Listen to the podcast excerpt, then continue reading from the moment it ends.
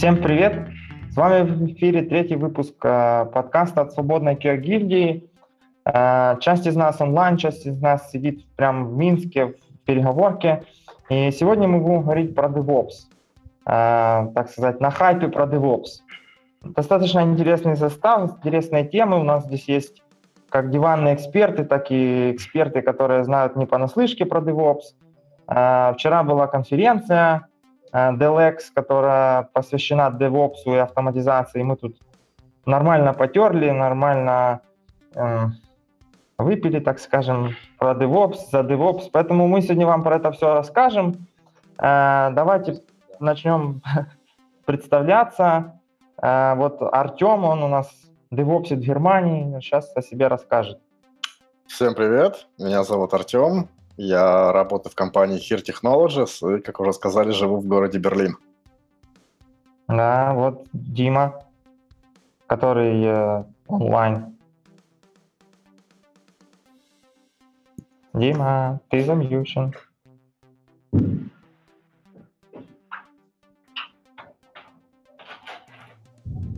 Что-то нас или не слышно, или замьючено, непонятно. Тут, я смотрю, двое, Дим. А, ну, это Дмитрий Гуменюк. Я про тебя.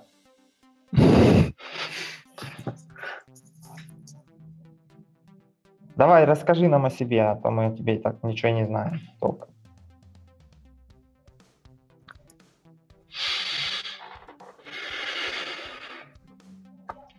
Пока нам видите. А, ладно, давайте, Константин, а, такое совпадение, я тоже из Берлина. Работаю в компании AutoOne. Э, это типа B2B, там, продажа, покупка автомобилей. Вот. Э, в должности Senior DevOps. Ого, а, senior. Кстати, а когда был э, Дима, который по мобильникам, он случайно не из AutoOne тоже? Не знаю. Окей. Ярик? А, да, я Ярик, я в Киеве сижу, не получилось у меня поехать на конфу. Я вообще не эксперт в, в DevOps, я собирался просто записывать стрим и ждал, пока придут гуру и звезды. Но гуру и звезды не пришли, поэтому я просто посижу, послушаю, позадаю вопросы. Да, звезды они такие. А, так, следующий кто там у нас? Данил? А, привет, меня зовут Данил, я DevOps в Доктор Вебе, и, в общем-то, DevOps без мяча, потому что публичные облака нам не дает пользоваться э, этот, службой безопасности. Поэтому я буду рассказывать со стороны DevOps, которому все приходится делать внутри. Никаких Отлично. тебе публичных AWS, Google Cloud и далее. On-premise, все on-premise. Как я вчера рассказывал доклад, все на своих тазиках. А, так, ну и теперь, значит, я СНГшный создатель конференции по DevOps и вот этому всему гуру. Сейчас вам шмальнет о себе что-нибудь. Меня Дима зовут. Привет. Дмитрий Гуменюк. Э, собственно, ну, я пока не считаю себя гуру организации конференций. Вчера получилось довольно знатно, я думаю, Серега подтвердит. Вот, и как бы у меня, наверное, сразу первый вопрос. А чем отличается Senior DevOps от просто DevOps? Неужели есть старшая культура и просто культура на проекте? Почему это существует, ребят, вообще? Что это такое? А, ну, у нас такая компания, она достаточно разрастается в штате, и они придумали там разные грейды, чтобы как-то повышать зарплаты. ну, в общем, там есть senior DevOps, есть expert DevOps, есть principal и есть senior principal. Типа а-ля Amazon структура должностей. Ну, а ну, вообще... короче, просто чтобы грибцов на разных этажах галер садить, да, и по разным деньгам платить. Uh, ну да, но мне кажется, все равно бывают какие-то junior, middle, senior в любом инжиниринге. Не обязательно DevOps, не DevOps. То есть DevOps больше культура, как мне кажется. Да, но тут Дима так э, затронул прям со старта. Вот у нас как раз первая такая была топик, да, что DevOps это все-таки про культуру, либо про людей, потому что, ну, все это достаточно пошло так, э, э, как сказать, на хайпе, либо там никто не знает, объяснить не может. Все говорят, вот э, методология, методология, а люди, которые эту методологию реализовывают, они, по сути, кто?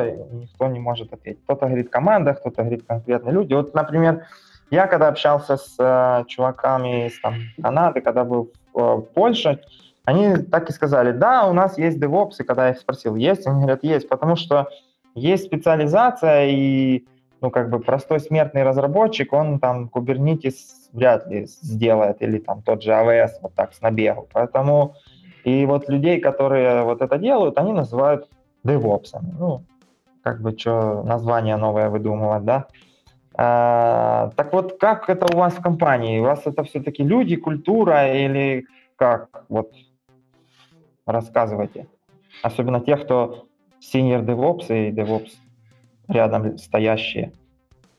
Я могу как рядом стоящий сказать, потому что я не senior DevOps, тяжело быть senior ом, когда ты один. А, здесь, ну, у меня, по крайней мере, ситуация 50 на 50. То есть, с одной стороны, я DevOps как человек, потому что я выполняю задачи автоматизации инфраструктуры, автоматизации, в том числе помощью автоматизации тестирования того, что я девопсю. Но при этом я еще и саму культуру девопса насаждаю, то есть что автоматизировать э, там какие-то кусочки QA, что разработчики консультируются со мной, как э, лучше написать сервис, чтобы его было условно легче тестировать, чтобы были конкретные измеряемые результаты. Вот. Так что это 50 на 50. С одной стороны, это э, я как человек получаю, с другой стороны, я несу эту культуру. В принципе, это, ну, как мне кажется, это нормальное. Что есть кто-то, кто несет и распространяет культуру. Она же сама по себе не возникает то есть ты такой мессия светлого будущего в компании. Приходишь и несешь всем. Ну да, несу, несу свет, счастье, радость и, автомати- делаю автоматизацию.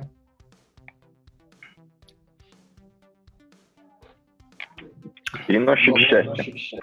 Я могу сказать, что у нас компания, так как компания большая, то все очень-очень сильно зависит от команды.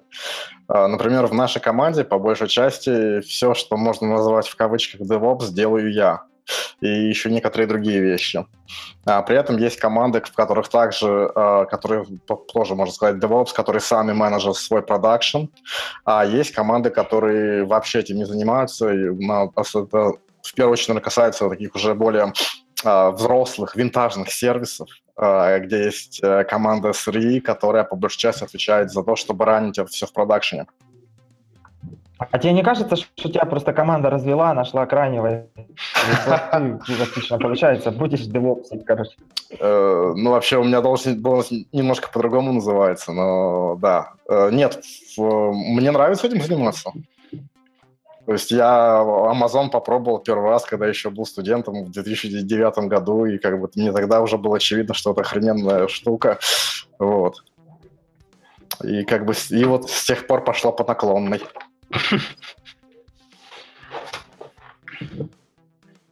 Ну, у нас как-то через одно место эта вся культура сделана. у нас, получается, есть выделенная команда DevOps, в которой, собственно, я. И есть еще команды по языкам разработки а Java, Node.js, PHP, э, где э, отдельные чуваки еще занимаются DevOps. Поэтому можно так сказать, что немножко неправильно. Мне кажется, что в каждой команде должен быть свой такой человек, вот как у Артема, который будет заниматься а и написанием кода, э, и в то же время всем остальным а-ля разворачиванием инфраструктуры, мониторингом и так далее. Слушай, объясни еще раз. У тебя получается, вот ты есть как выделенный DevOps, а еще есть люди, которые в команде этим занимаются. Ну, то есть это по факту относительно такой условно идеальной ситуации, когда есть кто-то один, кто понимает, ну, понимает общую инфраструктуру, двигает в целом, а, и люди, которые понимают, ну, понятно, что если пишется на разных языках, то неплохо бы, чтобы был человек, который этот язык лучше знает и какие-то уже тонкости настраивает. Так происходит или как-то по-другому просто? Я, может, не до конца понял. А, ну, у нас э, пока, в общем, э, как бы компания выросла из маленького стартапа в большую такую у нас же, по-моему, больше 250 инженеров в штаб-квартире в Берлине, и поэтому как бы структура компании еще не ос- до конца не, не организовалась нормально. То есть у нас есть вот э, выделенная команда, она занимается чисто инфраструктурными задачами, то есть поднятием новой инфраструктуры, э, релиз, э, э, подготовка для релизов всей инфраструктуры, то есть автоматизация релизов, то есть ICD, Jenkins, мониторинг, настройка мониторинга, и мы эти предоставляем услуги как э, сервис другим командам. Они сами им уже пользуются. То есть, например, они пишут пайплайны в Jenkins, но мы им предоставляем рабочий Jenkins и там то есть всю инфраструктуру для Jenkins, такое там пакетирование, Artifactory и так далее. А те, а те девопсы, которые находятся в, внутри команд, они, получается, следят за своими сервисами, делают релизы, э, тоже какую-то автоматизацию внутреннюю, пишут там какие-то тулы для сервисов, э, для прода, что им нужно, там, консул себе настраивать, ну, и такое, типа, что-то в этом роде. Да, я, я бы, наверное, дополнил, что это, в принципе, такая, по-моему, нормальный сетап, как, особенно это касается, когда в, в компании сотни и тысячи инженеров, то по-любому в компании будут выделены внутренние команды, которые занимаются такими вещами, которые в целом называются developer productivity, то есть они делают какие-то тулы, делают какие-то сервисы, которыми, клиентами которых являются внутрь разработчики внутри компании. Ну так это же не DevOps. Ну, это такое, знаешь. Мне кажется, это одна из частей DevOps тоже. По-моему, это уже начинается просто называние... Может быть. Просто здесь еще фактор, э, ну, один из факторов, что девелоперы не всегда хотят э, ну, приучать себя либо заниматься чем-то ну, чем-то обсовым, э, инфраструктурой и так далее. И здесь сама прививка культуры и раз, развитие человека в этом направлении тоже еще один из главных факторов. Так, а мы, получается, говорим все-таки о культуре или о том, что девелоперам лень делать э, operations настройки? А, это по факту одно и то же. То есть, да, ну, как по бы, факту, наверное, где-то... эти задачи, другое дело культуру вокруг этого всего. Ну, ну можно, можно насильно заставлять девелоперов заниматься офсовыми задачами, но не факт, что это принесет какого-то ожидаемого результата. То есть они могут банально либо затягивать сроки, либо не гореть желанием. Здесь лень это тоже, э, наверное, почему девопсная культура, она, ну, она такая вот смешанная, да, то есть здесь э, появляются люди, у которых есть определенная, прям выделенная роль, а, которые занимаются автоматизацией, провиженингом, настройкой delivery и так далее полностью от и до. А, и вот здесь вот, собственно.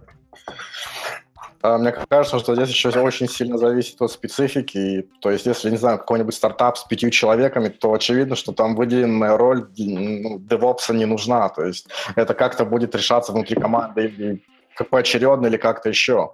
А если, наоборот, команда становится уже большой, там речь идет на десятки человек, то просто количество задач подобного плана оно становится очень-очень большим, и, скорее всего, так или иначе, ну, естественным путем появятся люди, которые большую часть своего времени, они занимаются именно этими задачами. Ну, в маленьких командах, мне кажется, что здесь все-таки люди, которые будут владеть чуть большими знаниями, а, не знаю, клаудов, э, либо там, я не знаю, инфраструктуры закладывать, любыми эти понятиями, которые ассоциируют нас с DevOps, то есть кто больше будет э, знать и владеть информацией, он будет как бы больше все равно, ну не то, что тянуть одеяло, его будут больше составлять, мне кажется. Поэтому по очереди э, сомнительный вариант. Э, нет, там смысл в том, что, так, скорее всего, задач мало, поэтому этот человек он будет тратить очень, в любом случае, небольшой процент своего времени на эти задачи. А, ну да. Ну, вообще это зависит от проекта, потому что я был в команде, где-то 10 человек было, и там было два выделенных девопса, потому что количество опсовых задач было просто огромнейшим.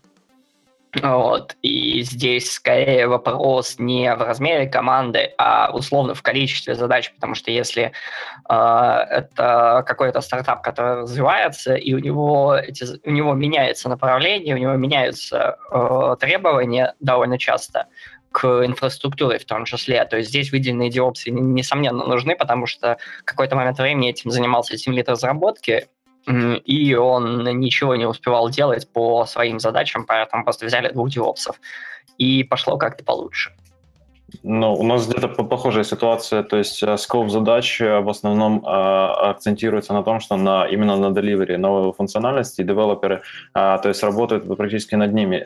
Им не выделяют времени на никакие оп оп опсовую часть, ни, ни разборку с инфраструктурой, ничего. Поэтому у меня, собственно, на проекте ну, тоже, то есть DevOps — это выделенная роль, да, скажем, это и вот есть специальная, то есть мы, получается, как тима полностью предоставляем вот до весь стек, то есть по работе с этим. Mm-hmm. То есть здесь именно, э, я бы сказал, идет какое-то некое ограничение со стороны менеджмента, да, то есть э, они заинтересованы в том, чтобы получить как можно быстрее функционал, но, но вот этот, то есть а зачем, если есть специально обученные люди, да, пускай они этим занимаются. То есть, наверное, где-то здесь идет уже ограничение.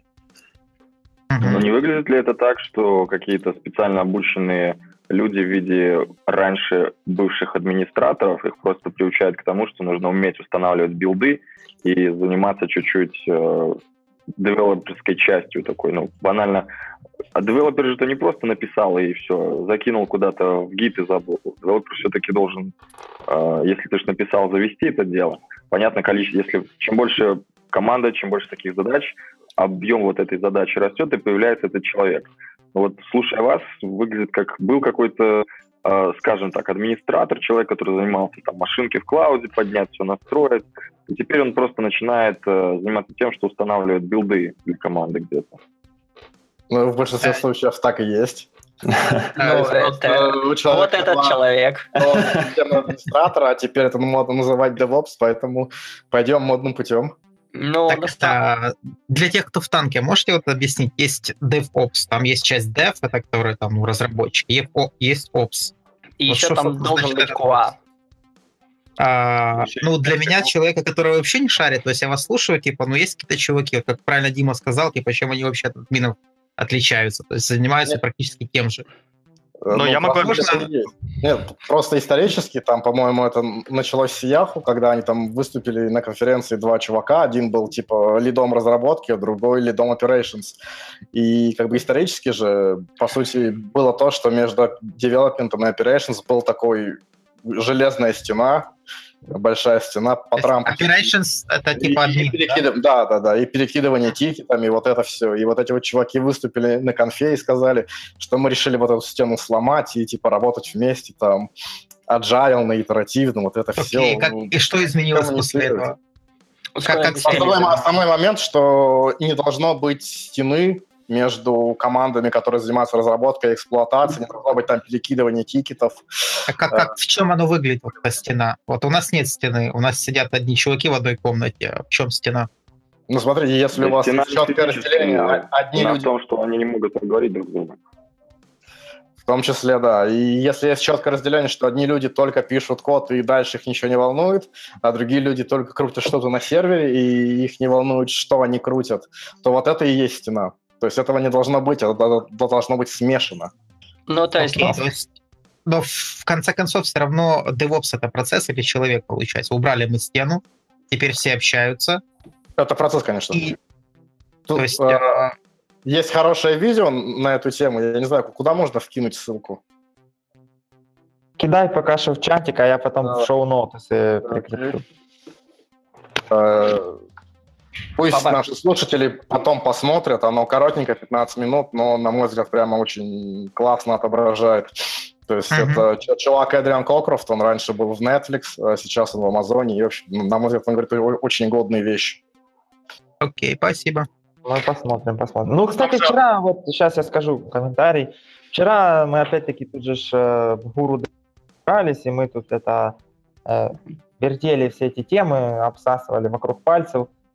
То есть, ну, отличный пример, вот э, рассказывали, что действительно, если разработчики пишут код, как бы не учитывая перформанс, там, ну, какие-то оптимизации, вот там, да, на Java сели, как получается, так и колбасят, то operations потом как бы жгут сервера, там поднимают миллиард амазонов, и получается не cost-effective все. Оно не просто не работает как э, ну, процесс, оно еще и кучу бабла компании жрет. А потом QA не могут это протестировать, ну и этот ком накапливается, и в итоге все летит к чертям собачьим, и потом все плачутся на конференциях, что же делать, как, как внедрять, что там, кому. Netflix меряются там, что вот мы классные, а вы нет. У нас тут э, подключилась еще э, тренер по успеху, которая участвовала в спикеров к э, конференции. Мы потом, когда придем к конференции, вам что-нибудь она расскажет, может быть, опсы какие-нибудь упоротые, с ними как докладчиками э, вообще невозможно работать. И поэтому... Так, ну давайте, ладно, дальше все-таки про DevOps пока что у нас еще... Вот э, давайте, был ли у вас опыт, или вы, может, рядом стояли, когда знали? То есть вот вы ничего нет, пацаны... Сергей куда-то пропал. Повтори, пожалуйста, вопрос. Сожрала все. А, я пока могу сказать, что у того же Амазона, то есть все считают, что DevOps это как культура, но при этом у них есть вакансия DevOps, у них есть вакансия SRE, у них вакансия есть э, типа администраторов в дата-центрах. Поэтому... Ну, вообще SRE это не... Ну, как бы в отличие от DevOps, SRE это, по-моему, все-таки инженер, потому что он как бы сайт reliability инженер. Это вот конкретная вакансия. Здесь, я думаю, про SRE вопросов это человек или это культура. Здесь как бы нет вопросов, это человек. Но SRE, это ж, насколько я помню, это появилось после выпуска книжки Google. Mm-hmm. Сильно. Ну да, Google это начал толкать.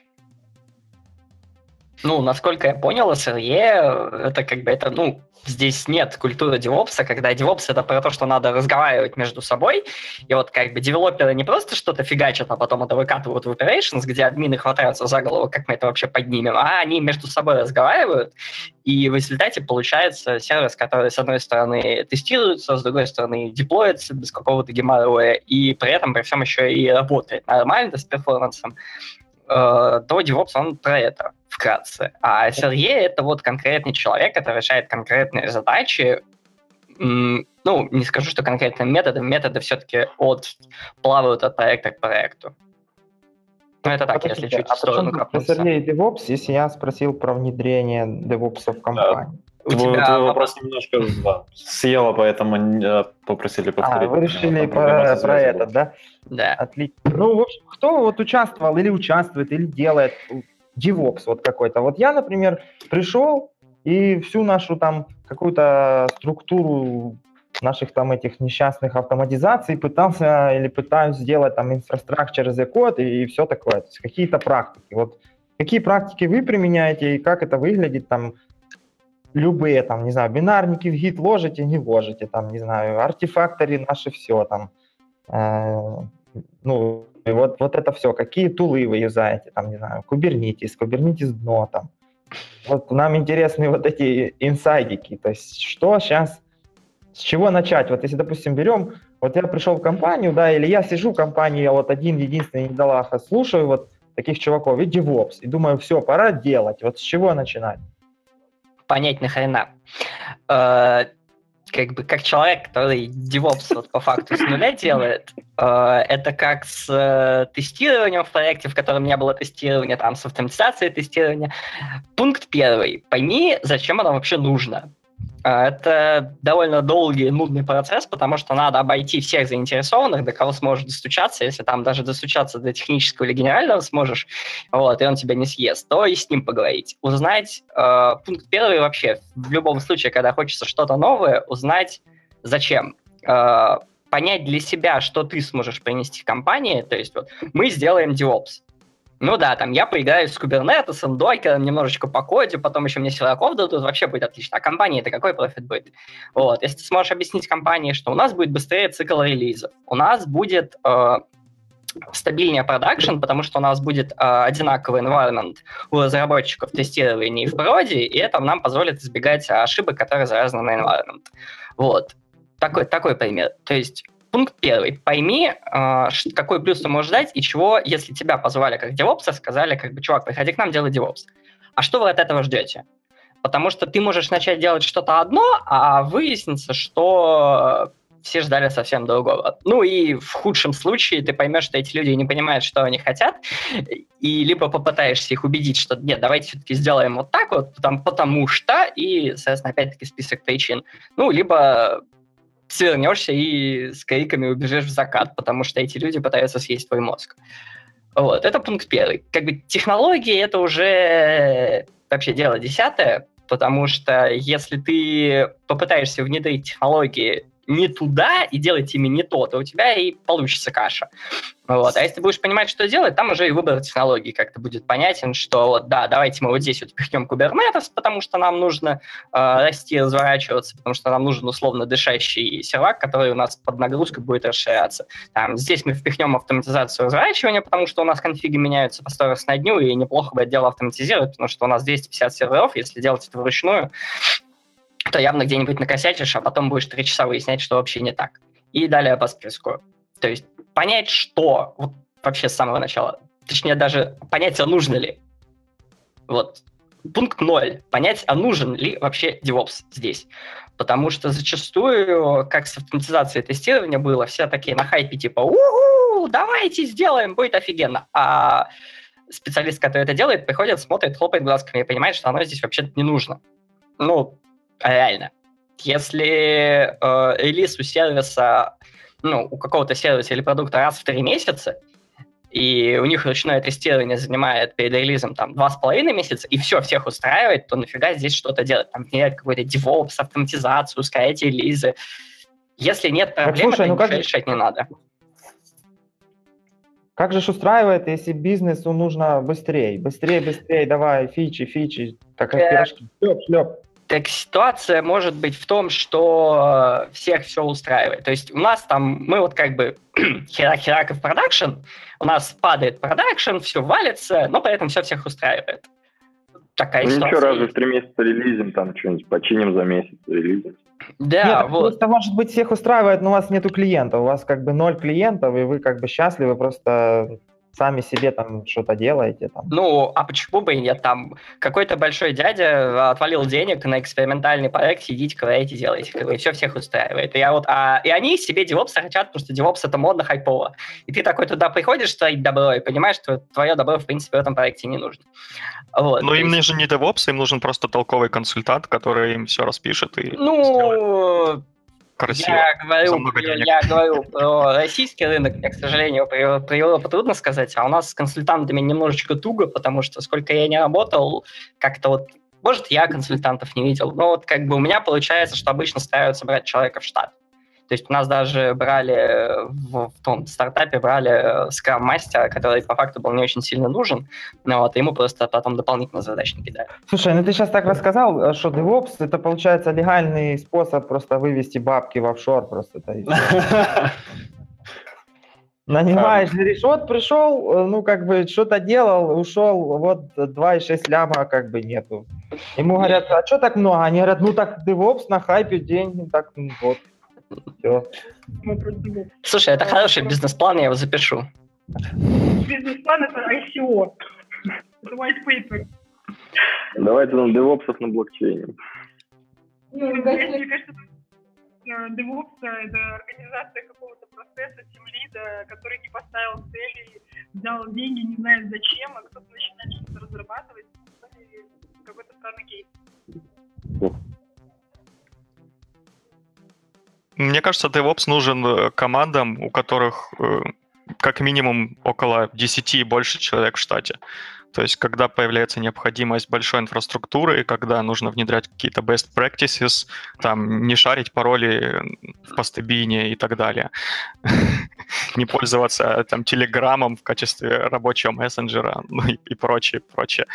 Э, то есть, просто когда разработчики там пилят какой-то POC, Э, им DevOps, конечно же, не нужен. Когда уже начинается организовываться большая компания, то там нужны уже там какие-то системные администраторы. Опять же, если просто так приходишь... Где, где тут предел? Сколько должно быть девелоперов в компании, чтобы нужен был человек, вот, ну и опять-таки, человек DevOps, либо культура DevOps? Какой рубеж? Uh, ну, как бы культура, культуру же внедряет какой-то человек. Если все люди делают одно и то же, как бы они заняты, они не, не могут сфокусироваться на чем-то одном. То есть понятно, что должен быть какой-то специалист, который будет эту культуру внедрять, ну, а он же и DevOps. Но больше это, конечно, культура, да. То есть могут все по чуть-чуть этим заниматься, 50% рабочего времени или как-то так. Ну, я бы сказал, что культура нужна, когда вас больше одного. Потому что когда ты один, ты все один и делаешь, и здесь понятно. А когда вас уже двое, неплохо бы иметь э, именно вот культуру DevOps, чтобы не закапывался один в чистую разработку, а второй чисто... Ну, а второй пытался решать и operation задачи, и все. Чтобы вот вы между собой общались в, в плане operation и далее. И, ну, operation и developerские задачи. И когда вас становилось больше, вы уже новичка в это втягивали. А, это именно под культуру. То есть я считаю, что это хорошо, и нужно это применять, когда больше одного. Ну, про одиночку ты делай, что хочешь вообще, только ты и там, не знаю, пиши себе месседжи в комит типа FFF, вот, тебе же не так, э, ну, ты все это один делаешь. А отдельный человек здесь, и, наверное, все-таки не получится сказать, что вот X человек разработчиков, и обязательно нужен DevOps. Здесь зависит, надо смотреть от задач. То есть, когда задач оперейшена и автоматизация оперейшена, и вот, вот этих задач именно становится столько, что разработчики тратят на это больше времени, чем на разработку, то, наверное, нужен отдельный человек, который будет решать такие задачи. В идеале, чтобы он еще и умел кодить, чтобы ему было легче общаться с разработкой. Ну, а поскольку если у вас уже культура DevOps есть, то, соответственно, девы уже умеют общаться с опсами, и нам не надо переучивать их. Слушайте, я придумал хороший вопрос на собесе. Сколько нужно, знаете, вот, сколько нужно инженеров, чтобы вкрутить лампочку? Это сколько нужно девопсов на команду из X человек? И вот э, если там неправильно ответит, то... Чтобы вкрутить лампочку, ни одного. У хорошего девопса лампочка автоматически меняется. Ну, ты же знаешь эти вопросы на собеседовании. Вот отличный вопрос. И дальше, типа, если человек э, говорит что-то дебильный вопрос, ты говоришь, ну, так это вопрос на подумать, как бы на соображалку. А, Давайте еще теперь так поговорим. Э, вот мы же все-таки про QA, и нас там в чатике вот уже спросили. Кстати, там пишут, что интернет хреновый. Реально в Минске тут какой-то на уровне дна все. Видно, проксируют лично там какой-нибудь секретарь каждое слово проверяет, что мы тут рассказываем. Э, насколько QA должен, должен быть девопсом? Вот насколько надо разбираться, там, свою инфраструктуру, или сказать, вот я не про это, пацаны, туда закинул им тикеты, там, и они там тебе поднимают, или все-таки надо шарить в этом всем там? PowerShell, ну, это зависит от образования. Мне кажется, э, ну, на Западе, по крайней мере, насколько я знаю, у них же есть компьютер сайенс э, специализация, где они учат все понемножку, ну и как бы и в СНГ тоже, то есть там базы данных учат люди, э, как бы Unix-системы, как э, там алгоритмику и так далее. И если человек вообще не разбирается в чем-то, значит, у него не профильное образование, ну, как-то он слишком какой-то очень узконаправленный специалист, тогда да, ему нужно сразу перенаправлять задачи к другим людям. А вообще, мне кажется, какая-то вот такая база должна быть у всех инженеров, которые работают в IT, что они могут разобраться хоть в каких-то там примитивах, почитать документацию банально, зайти там в Google, в Stack Overflow, там что-то поискать перед тем, как писать тикет другую команду. Мне кажется, это все очень индивидуально. То есть это как есть разработчики, которым, скажем, больше душа лежит к инфраструктуре, они там идут в SRE, например. Также есть и тестировщики, которым нрав... больше нравится не там само тестирование, а там все, что мы называем DevOps, и они идут в DevOps. Мне кажется, это все очень индивидуально и зависит от человека. То есть если человек не хочет этим заниматься, то заставлять его, по-моему, глупо. Ну, в любом случае, заставлять это глупо, но я скажу, что, ну, хороший QA Automation, ну, не скажу, что должен иметь, но это будет большим Какой плюсом. Если... Ребята, вы зарплату девопсов видели? Ну, это какие-то уже ваши минские Они реалии. сами туда лезут. На загнивающем Западе там все зарплаты всех инженеров примерно плюс-минус одинаковые. Ну, так это загнивающий Запад, а мы в процветающей России. А, по поводу, надо ли знать QA Automation, ну и вообще тестировщику знать DevOps хуже не будет. Если QA Automation может не только тесты нафигачить на проект, но еще и сделать инфраструктуру, чтобы эти тесты запускались, ну, хоть какую-то инфраструктуру, то есть банально, чтобы она не падала от любого чиха, потому что тогда толку от тестов не будет. Если он так может сделать, это огромный плюс. Это такой нехилый шаг к синьору, а то и тем лиду, потому что, условно, если я как супергерой могу в одиночку и тесты написать, инфраструктуру развернуть и разработчикам объяснить, где они косячат, то это уже, ну, мега крутой спец. Слушай, ну это же то же самое можно сказать про разработчика. То есть, если разработчик может поднять инфраструктуру продакшена и, и грамотно ей управлять, то это уже силь, он сильно круче, чем просто разработчик. То есть, ну это, да. Это универсальная история. Ну да, как бы, ну поэтому я говорю, лишним не будет. По Нас... мне так они должны это в априори делать. Просто, наверное, рождение дополнительной специализации, оно все-таки идет от, от принципов нашего, скажем так, а, сервисового бизнеса, а в нем прибыль в чем? Чем больше лиц продал заказчику, тем больше прибыли у тебя в итоге срезалось, там маржи накопилось. Вот, ну, просто если так говорить, в требованиях вот, в наших э, минских реалиях каждый автоматизатор прям жизненно обязан на уровне лида уметь выстроить какую-то инфраструктуру и заставить это все работать на проекте, и более того, вписать это в пайплайн к разработчикам. Но почему-то у лид-разработчиков начинают забываться о том, что они должны это делать, и они какие-то такие, типа, окей, мы умеем там быстро код писать, все, его там за забор свой выкинули, куда-то понакомитали и забыли. А дальше идите, давайте DevOps разбирайтесь. Вот что-то баланса нет. Ну, почему так? Куда пропадает э, это желание у разработчиков это делать? И почему тогда lead automation должны это делать, а разработчики не должны? Ну, ну, блин, это значит, что у вас нет никакого DevOps, у вас все смещено в сторону туда. Ну да, так если же left, shift, все дела. Но если, если разработчик что-то накодил, а потом выкинул через забор, то никакого DevOps нет. Упс. Это разработчики что-то накодили и выкинули через забор. То есть DevOps он как раз про то, чтобы этого забора не было. После этой фразы надо идти просто накатить 50 грамм. DevOps нет, все. DevOps нет, точка. Нет, так а по ну, сути появление, появление такого инженера, вот отдельный dedicated какой-то DevOps, а, Валера, который будет этим заниматься, он фактически приучает к тому, что девы не должны об этом думать. Задача дева пришел к станку, клаву протер, 8 часов отдубасил, встал и ушел. И даже, не, не дай бог, он будет думать о том, как ему это, э, не знаю, его микросервисы раскатать по там, 20 виртуалочкам за 30 секунд. Здесь вопрос не в том, чтобы... Ну да, дев не будет думать о том, как это раскатывать, но дев, э, DevOps, как человек, будет объяснять деву, что неплохо бы тебе подумать, что это будет раскатываться на 20 виртуалочек, и неплохо бы, чтобы твой сервис, э, ну, при впадении одной виртуалочки начинал весь паниковать и умел банально реконнектиться. Потому что если ты нафигачишь огромный монолит, и он будет один, ну да, это одно дело. А если у тебя куча микросервисов, то неплохо бы, чтобы они умели между собой общаться. То есть да, девелопер по факту подходит к станку и делает, но уже исходя из того, что Operation объясняет, как это будет работать, ну, как это будет работать, и DevOps в том числе объясняет с точки зрения operations, что по-хорошему надо бы сделать вот так. Ну, банально, прости господи, не писать логи в базу данных. Ну, опять же, мы упираемся в размер команды. Если там, например, каких-то три с половиной человека пилит э, очередной клон Инстаграма, то они могут просто взять, заюзать какой-нибудь Google App Engine или Amazon Lambda, или Beanstalk и вообще не париться по поводу инфраструктуры и что там под низом, как оно работает, им вообще operations не нужен. Если там уже 30 человек, они уже ставят какие-то свои сервера в подвальчике, то, конечно же, да, им, им уже нужны какие-то знания по поводу инфраструктуры и как это правильно делать, как сеть там работает, э, нагрузку как распределять. Это все зависит от команды, от, не знаю, от компании. Слушай, ну ты прям все к людям сводишь. Сколько людей вот так подстали по трое, рассчитались первый, второй. Первый шаг влево, ты будешь опсом, второй кивеем, третий, ну вам не повезло, уходите, ребята, вас пока не звали. А я буду разрабатывать, все.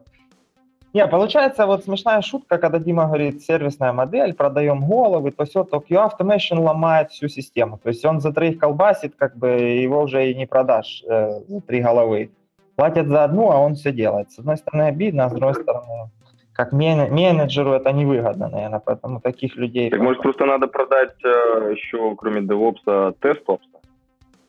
Кстати, да, ну это у нас есть TestOps, SysOps, сейчас мы поговорим, сейчас мы до этого дойдем. Просто да, давайте да, уже так, чтобы, ну, про DevOps, вот саму культуру, вот это размазывание соплей по стенам прикрыть, вот опять-таки на том же метапе там очень грамотно чувак, ну мне понравилось реально его point, что основной, что DevOps пытается решить, и основная концепция это прослеживаемость. То есть какой код э, там собрался в какой бинарник, потом где этот бинарник лежит, на каком environment какая версия этого кода задеплоена, потом там, в продакшене, на какой версии оно бегает. То есть и нету, то есть DevOps это про прослеживаемость, то есть как наш там commit, код, фича проходит от IntelliJ, там, не знаю, от IDE до конечного там environment, который мы называем продакшеном. И вот основной проблемой говорили, что нету нормального toolset'а, который бы позволял вот эту прослеживаемость красиво отрисовать. То есть все лепят из, ну, как это говорят, из говна и палок, да, там какие-то pipeline'ы, тот же Jenkins, вот мы буквально недавно обсуждали, это же, ну, адище просто вот этот pipeline на Groovy написать, а потом его пытаться поддерживать, debug'ажить там и все такое. И вот что вы думаете ну, вот, над такое? Вот? Ну, я могу привести пример. Есть компания из трех человек, они делают э, разработку полностью на JavaScript, full stack девелоперы. Им нужен DevOps, они могут э, JavaScript свой крутить где угодно в каких-то там абстрактных э, функциях на публичных облаках. Они просто загружают туда свой JavaScript в виде zip-файлика или чего-то еще, и все. Им нужен CI-CD. Это все встроено в сервис, которым они пользуются. Ну, там, Heroku какой-нибудь. То есть им не нужно ничего этого. Это все зависит от э, компании. Не, ну JavaScript они по, по природе молодцы, они уже взяли лучший язык в мире, как бы и все. Зачем им еще проблема в виде DevOps? У них уже есть проблема в виде JavaScript, поэтому как по мне. Слушай, это не нужно ровно до того момента, пока продакшн не навернется, и никто не будет понимать, почему. Вот. А потом они поймут, что мы случайно выкатили не ту версию кода в продакшн, и вообще ее никто не тестировал, не проверял, она навернулась, ой, а как так получилось? Ну, они логи пойдут в базе смотреть где-то.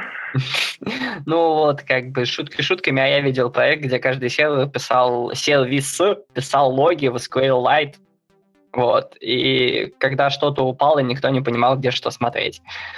Вот. Такие ситуации тоже бывают. Ну, да, по поводу по поводу прослеживаемости, да, тулсета нет, потому что вот как у вас код собирается, как он идет в продакшн? Он идет, э, во-первых, какой язык вы используете, как у вас идет, какие у вас, что у вас вообще в конце? У вас там какой-то AWS, и вы туда деплоите докер, или у вас э, Kubernetes э, свой, или у вас э, железо, и вы на него деплоите пакеты Linux, а какой у вас Linux?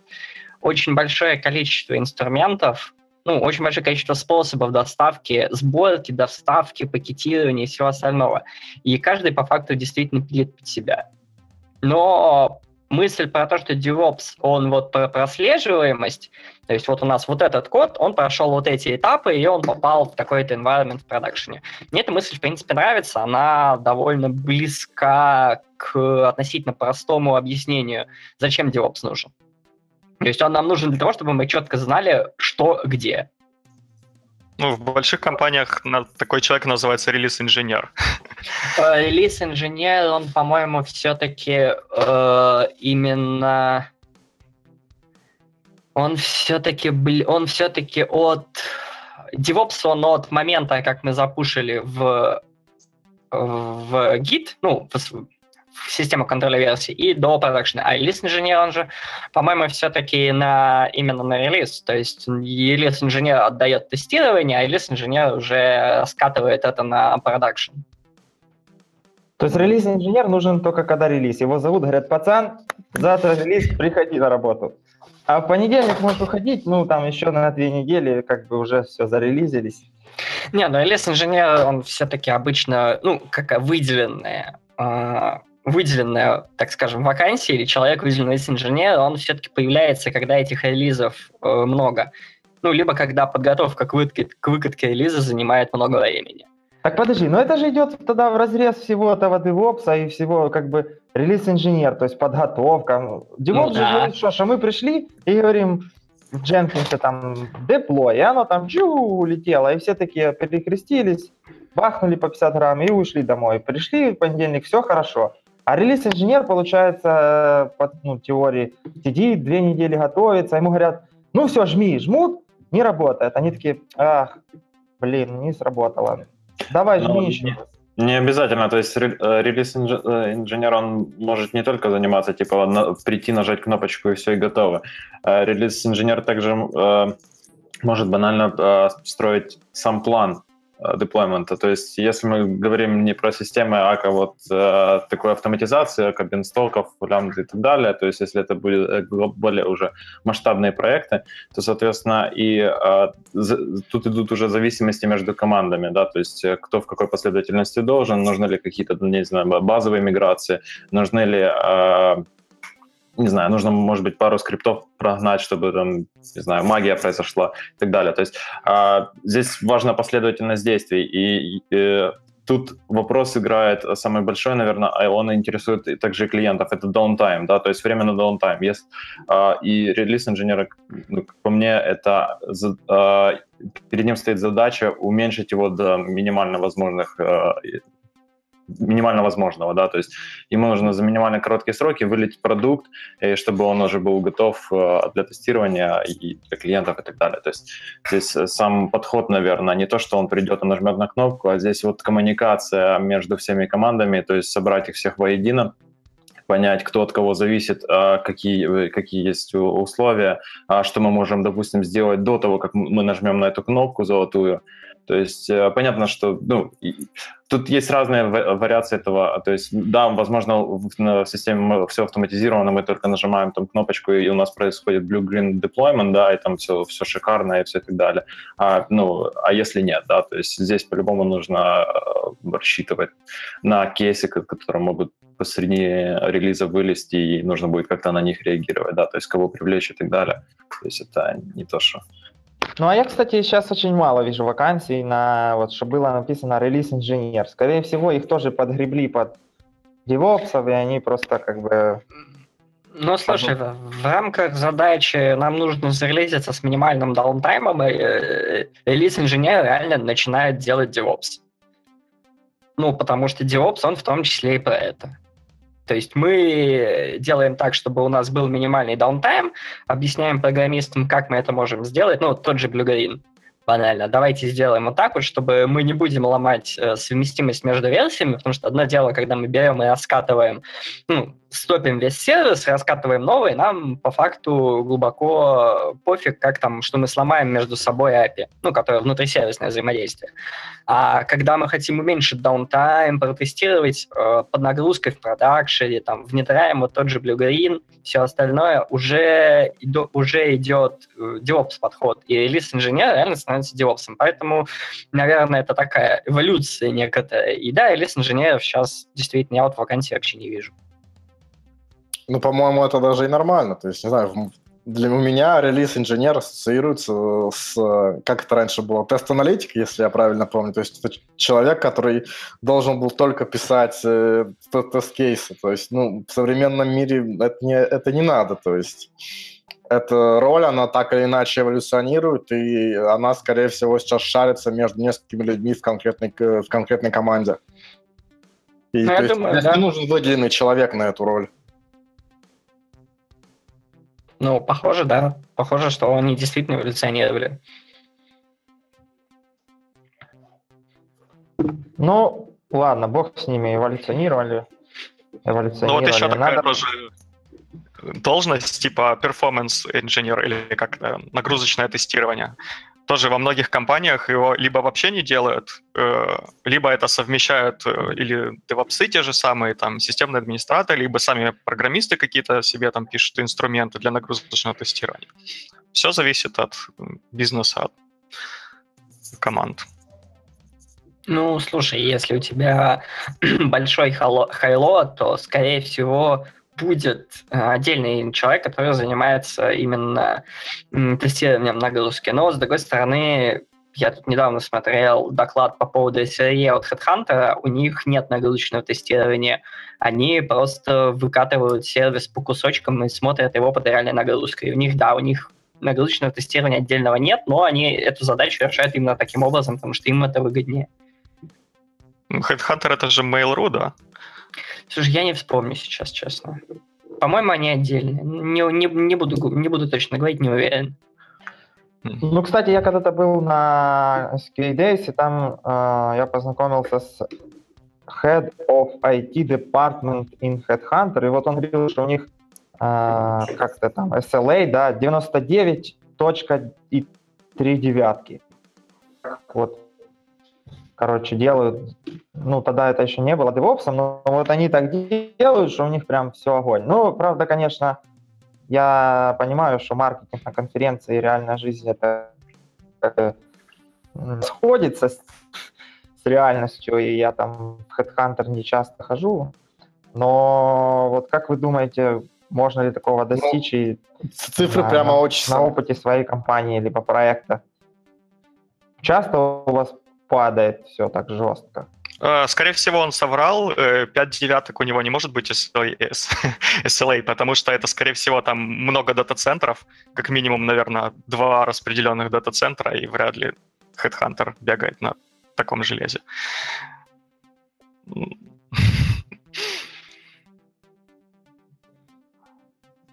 да, ну я там не... Просто, ну, у нас такой расслабленный, у нас просто нет продакшена, поэтому DevOps там себе потихоньку на, на QA. Continuous Delivery на QA. Мне так это нравится, прям можно все безопасно деплоить и все такое. Это вот, кстати, про деплой и все. Давайте сначала про деплой. Вот Дима у нас сидит, Гуменюк, он же не зря, он же у нас топит за continuous testing все-таки, как-никак. Репорт-портал, кстати, репорт-портал же что, сделан так, чтобы любой DevOps не смог его поднять, потому что докеры, шмокеры – Люди он что, упираются. Сейчас самый частый вопрос какой, пацаны, а как установить докер? То есть не как установить РП, а как установить докер, да? Правильно, Дима, я говорю? Так вот, расскажи нам, Дима, что такое continuous testing, нафиг оно надо, и как оно связано с тестопсом и вот этим всем? Ну, как раз-таки continuous testing — это, э, ну, само по себе понятие включает не только просто тестирование, не только просто автоматизацию, не только просто ручников. Continuous testing — это вот если там смотреть по пайплайну, это shift left и shift right одновременно. То есть мы заодно забираем а, юнит тестирования от разработчиков, туда же попадает. То есть, ну, опять-таки, continuous testing — это, наверное, одна из интерпретаций э, вариантов тест-опса, который, по сути, является э, тем же самым DevOps, только фокусом на тестирование. И поэтому continuous testing, он берет то, что должно, быть, должно проверяться у разработчиков, а, то, что должно покрываться там метриками, тестами, потом двигаться это уже в каком-то пайплайне до автоматизации, да, тещиваться руками ручник, то, что, то, что не попало под автоматизацию.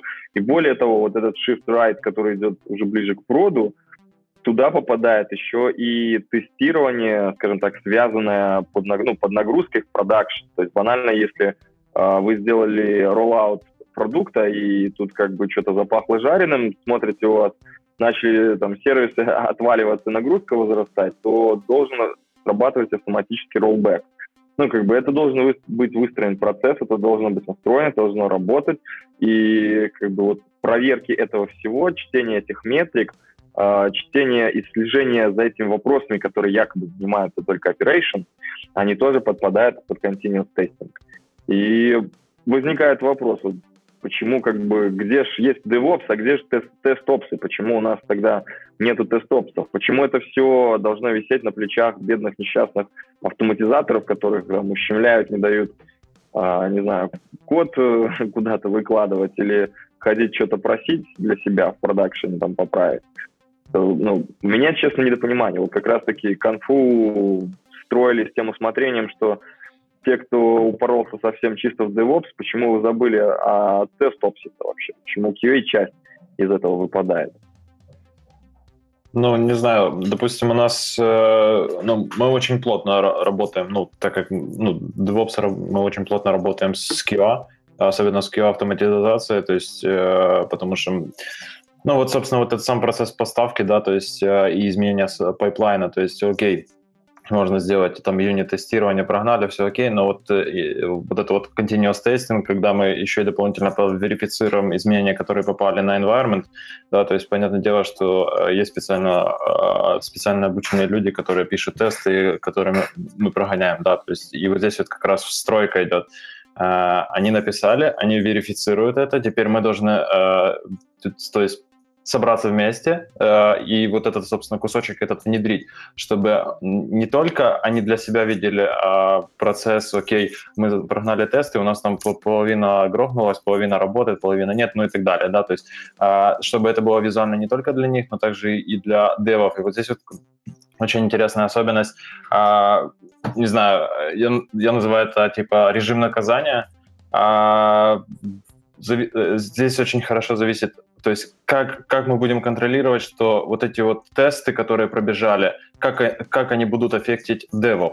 То есть одной, э, там, э, один из вариаций, это мы банально, мы, окей, мы валидируем и смотрим, что, окей, оно не работает, тогда мы должны абсолютно там, а, вот часть, которая вылета была, она полностью откатывается да, до предыдущего состояния. То есть а, либо мы а, как-то более мягко э, здесь уже подходим, да, то есть, но заставляем девов обращать внимание, смотрите, у нас Здесь есть проблемы, и их нужно решать сейчас, а не потом, когда оно накопится еще большим снежным комом и так далее. Здесь есть, конечно, еще нюанс по поводу того, что а, тесты могут не всегда быть а, наряду идти вместе совместно с разработкой. Но здесь, а, здесь есть наверное, где-то тонкая грань. То есть, э, возможно, есть смысл синхронизации э, девов и э, automation QA и как бы написания тестов, чтобы оно ушло руку об руку, то есть сразу договариваться о терминологиях, о контрактах, о endpointах, ну и так далее, то есть, чтобы это было сразу оговорено, чтобы были какие-то уже сразу общие связи. Ну, вообще вот последнее время как-то тренды идут к тому, что начинают все больше автоматизацию смещать все-таки к девелоперам, что давайте не будем отделять, давайте не будем строить этот забор, высаживать отдельную команду, и э, почему том, разработчики не могут написать, а все описать, обвешать тесты. То есть, я так понимаю, у вас как-то тоже в эту сторону пытаются вести? Ну, нет, у нас не пытаются прям а, девов приучить к тому, чтобы они написали тесты, а они занимаются, у них свои э, юнит-тесты, как бы, и от них вроде, ну, я не слышал о том, чтобы у них пытались там а, как-то от них забрать их, это, но, а, ну, но и на них не пытается перетащить одеяло в плане написания тестов, да, то есть они за, занимаются в, разработкой нового функционала, есть специальная, то есть выделенная команда, да, которая занимается написанием тестов, и вот они синхронизируются с друг другом. То есть нет вот такого веяния, что кто-то пытается... За... А они смотрят вообще, смотрят ли вы вообще результаты автоматизации где-то? А... или их вообще вот это вот, кстати, а, вот это один из, а, ну, вот из проблем, которые мы сейчас активно пытаемся решить, то есть а, банально обращать внимание девов на результаты тестов, насколько они хороши или плохо Наступает момент, заходи, я тебе расскажу про портал. Сорян, я не смог.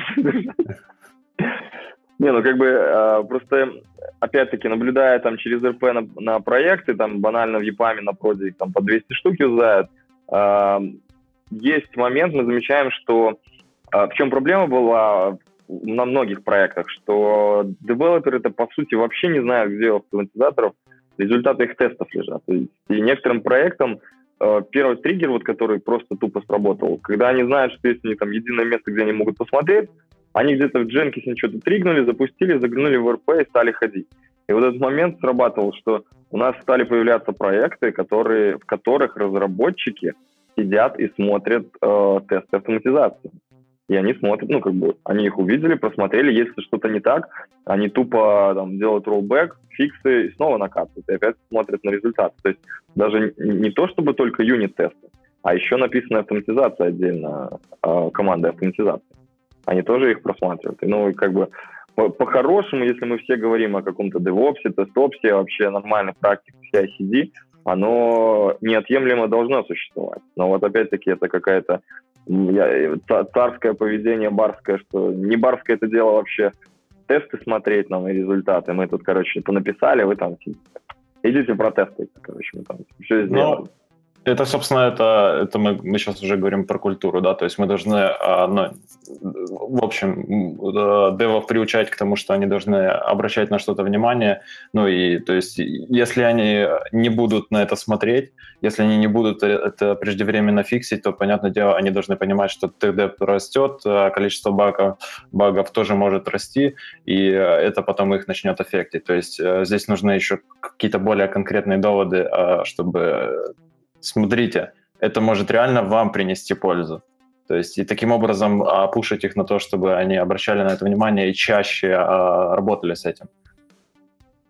А, мне ну, кажется, под... что, что тут то немножко... Есть, грубо говоря, DevOps — это еще и вклад какой-то менеджерский, менеджерил парт для того, чтобы это все разнести, скажем так, разбрызгать на весь проект. Слушайте, ну Дима, если про менеджеров не вспомнил, я бы не знаю, это было бы не про Диму. Когда senior delivery manager, ну, без э, не про менеджмент, то как бы все.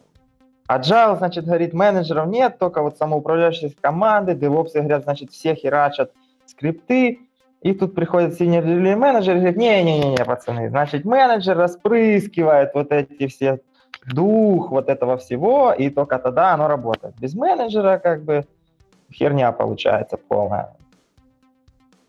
Так понимаешь, если у каждого в команде будет палка, все подерутся. А когда палка только у одного, то все вроде в порядке. Ну, есть еще такая парадигма. Парадигма test-driven development, э, когда вроде как QA вообще не нужен. Не-не-не, вчера уже сказали, что QA нужен, мы уже холиварить не будем. Пацаны сказали, что без QA, к сожалению, ну, не получается. Как бы там, сейчас бы, наверное, если был Андрей Солнце, он бы тут нас вообще перерезал кабель и сказал, вы все мудаки полные, несете какую-то ересь. Но это мы обсудим на селениум кампе, я его специально выведу на такой разговор. Там у нас будет и микрофон поярче, и в общем, и убранный слово стресса слова. И составчик пожарче, и напитки погорячей, поэтому. В общем, нет, ТДД не делает ненужным QA вообще ни в какую. ТДД, он про другое, не про то, чтобы убрать QA. Так, ну это то же самое, что клауды и убрать DevOps, как по мне. То есть вот сейчас мы как раз перейдем к этой теме. В принципе, вот эти, ну, я, ладно, в конце скажу, почему вот эти DevOps возникли. Вот как по мне, я больше, чем больше хожу по всяким этим конференциям и трусь с людьми, которые занимаются DevOps, тем больше я понимаю, откуда все вот это возникает. Все, реально все тупо на поверхности. Но давайте, ладно, сначала вот продолжим про DevOps, потому что тема горячая. И пройдем дальше про холивары. Значит, DevOps на железяках это больно, так? Вот я думаю, что э, Данил может Очень. нам это подтвердить. То есть это прям боль адская. Но у нас подкаст про счастье, поэтому про боль мы говорить не будем, а будем говорить про cloud'ы. Поэтому вот я знаю, Артем там и все остальные топят за, за cloud'ы. Вот cloud'ы прям, аж прям улыбка у него прям от уха до уха, как про cloud'ы пошел разговор. Так вот, что круче, Azure или AWS? Холиварить же сказал, не будет. Так это даже не холивар, тут а Azure просто по всем параметрам хуже AWS и как бы кошельком и рублем или там, не знаю, долларом клиенты это показывают. Ну, ну то есть, да, то есть, если смотреть, получается, что Amazon, они лидеры как с точки зрения рынка, так и с точки зрения количества там фич и сервисов. А, насколько я понимаю, а, клиенты Google Cloud и Azure и всех остальных, по большей части, они делятся на две категории. Это клиенты, которым Google или Microsoft дали офигенные скидки, чтобы их привлечь и использовать это как маркетинг, а, либо это клиенты, которые по каким-то причинам не хотят или не могут пользоваться Amazon. То есть, да, тут была история, по-моему, относительно недавно, что Walmart как бы боится конкуренции с Amazon и запретил там своим партнерам использовать Amazon. То есть теперь этим партнерам надо ехать в какое-то другое. В плане сервисов? Uh, да, то есть он сказал, что типа мы не хотим, чтобы наши партнеры использовали Amazon, что-то в таком духе. То есть я не знаю, насколько это реализуется, но вот, вот такая, такая тема была. Так, а, да. сами, а сами они на чем сидят? На каком? Э, без понятия. Видимо, тоже не в Амазоне. Может, ну, на иначе... железяках сидят Возможно. и говорят, не-не-не, клауды это отстой вообще полный. Вот железо это прям надежно. Не, ну там ну, основная, основная причина это конкуренция. Под Amazon'ом а, могу ну, поделиться немножко с своим видением. То есть э, э, мы сейчас активно начинаем а, миграцию с Amazon'а в Azure. А, достаточно такая интересная тема для нас. И основные причины это, ну, понятное дело, я здесь немножко abstraction'ы добавлю, потому что все-таки, э, надеюсь, понятно почему. То есть основная причина – это э, само видение э, зависит от того, где компания начала хоститься, да, то есть а, где она, где находится ее дата-центры. Ну, мы, мы сейчас не говорим про, когда у нас идет э, э, несколько клаудная такая а, архитектура, и мы храним данные в куче дата-центров. Мы говорим, ну, сейчас вот именно речь про, когда мы выбираем единственный клауд, да, и, и живем с ним э, душа в душу. То есть основная проблема это в том, что Э, клиент, э, клиенты очень часто интересуются э, и, и security, и они интересуются, где вы хоститесь и так далее. То есть это влияет еще на продажи. То есть подготовка самих клиентов на как они как они оценивают, да, то есть они, должны, они оценивают продукт с нескольких сторон, не только по его функциональности, но еще и бывает еще а, ниже спускаются.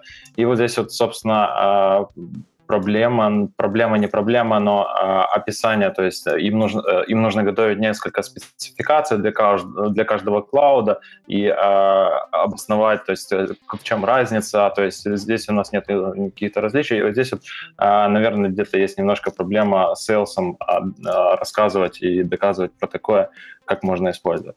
А, то есть это вот один фактор. Второй фактор это, собственно, pricing. А, да, больше чем уверен, что Microsoft э, имеет просто первоклассных э, sales guy'ев, которые а, продают э, просто непродаваемое, а, и этим, этим довольны. То есть здесь они просто лидеры, наверное, я бы сказал, потому что ну, можно посмотреть на графике а, Azure'а, как он вообще растет сейчас, то есть и он там растет очень быстро.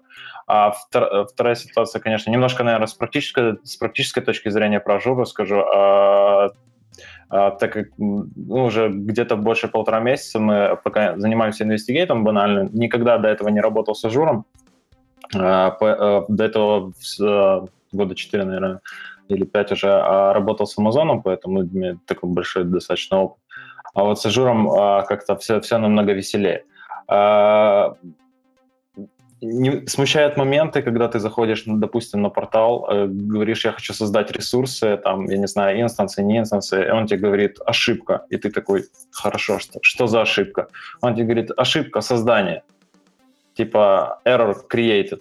Ну, и... это Microsoft. Да, это да. Windows.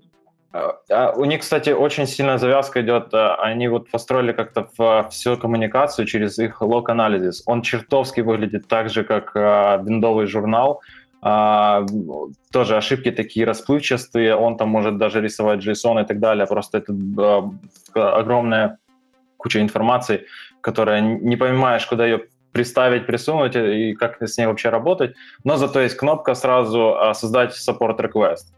И здесь мне больше э, очень понравилось, а, я создаю support request, и мне должны ответить в течение четырех часов – а, ну, вообще хотя бы хоть что-то, хотя бы, что они заняли стики там, либо, а, окей, чувак, мы посмотрим. А, прошло, не знаю, э, вчера проверял, то есть уже прошло где-то порядка 13 часов, ни ответа, нет, ни привета от, от парней нету.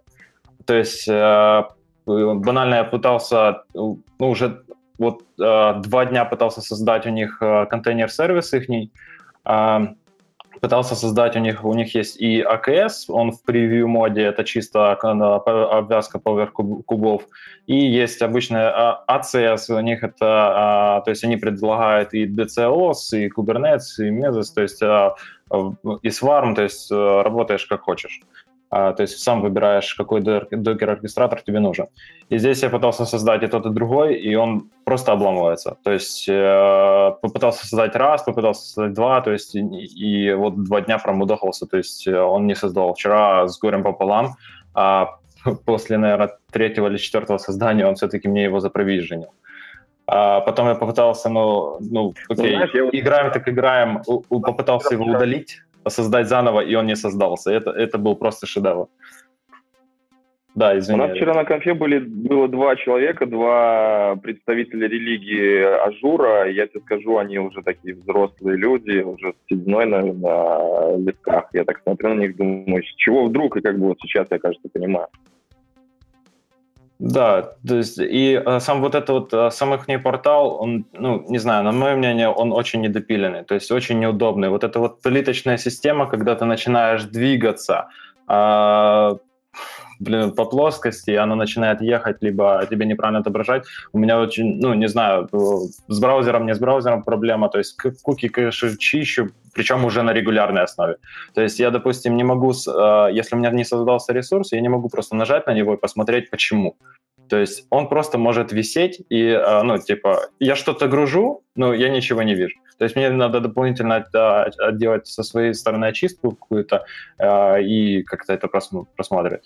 Еще по порталу у них э, недавно они вообще выкатили апдейт, то есть никаких, никаких ни предупреждений, ничего не было, и смотришь, такой заходишь, такой, опа, уже в новой среде какой-то. Еще из интересного, когда у них возникают ошибки, а, они тебе говорят, прям у них есть нотификатор, ты нажимаешь на нотификатор и говоришь, окей, а, можно посмотреть на него, а что за ошибка, и она тебе просто возвращает ошибку, извини, такого endpoint нет, я не знаю, что тебе показывает. Просто сразу же так, ошибка, ошибка. И ты так, ну, окей, окей.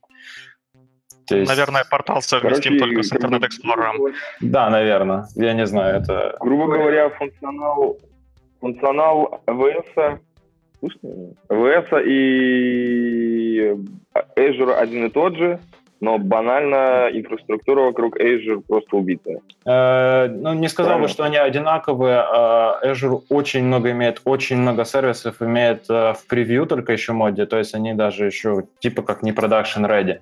А у них э, из, из такого, что, наверное, заметил, это DNS. Да. Вот Amazon имеет, у него есть как работа так как с, с public DNS, так и с приватными DNS, то есть приватные это только вот внутри Amazon'овской их, а инфраструктуры. У Azure'а пока еще это в превью, то есть это самое основное. Недавно, а, где-то, наверное, больше, больше недели две назад, наверное, Azure только они э, вроде как за release'или availability, availability зоны, то есть они тоже начали делить э, внутри регионов, но, опять же, это тоже в превью. То есть и все, все функциональности, а, то есть превью, а, иногда и даже container service'ы, то есть у них они, они сделали это достаточно интересно. Мне нужно именно зайти в сам портал и именно зарегистрировать эту как бы функциональность, да, то есть я хочу использовать ее на своей подписке, да, на своей организации и тогда ты тут только можешь создать эти ресурсы и начать ими пользоваться.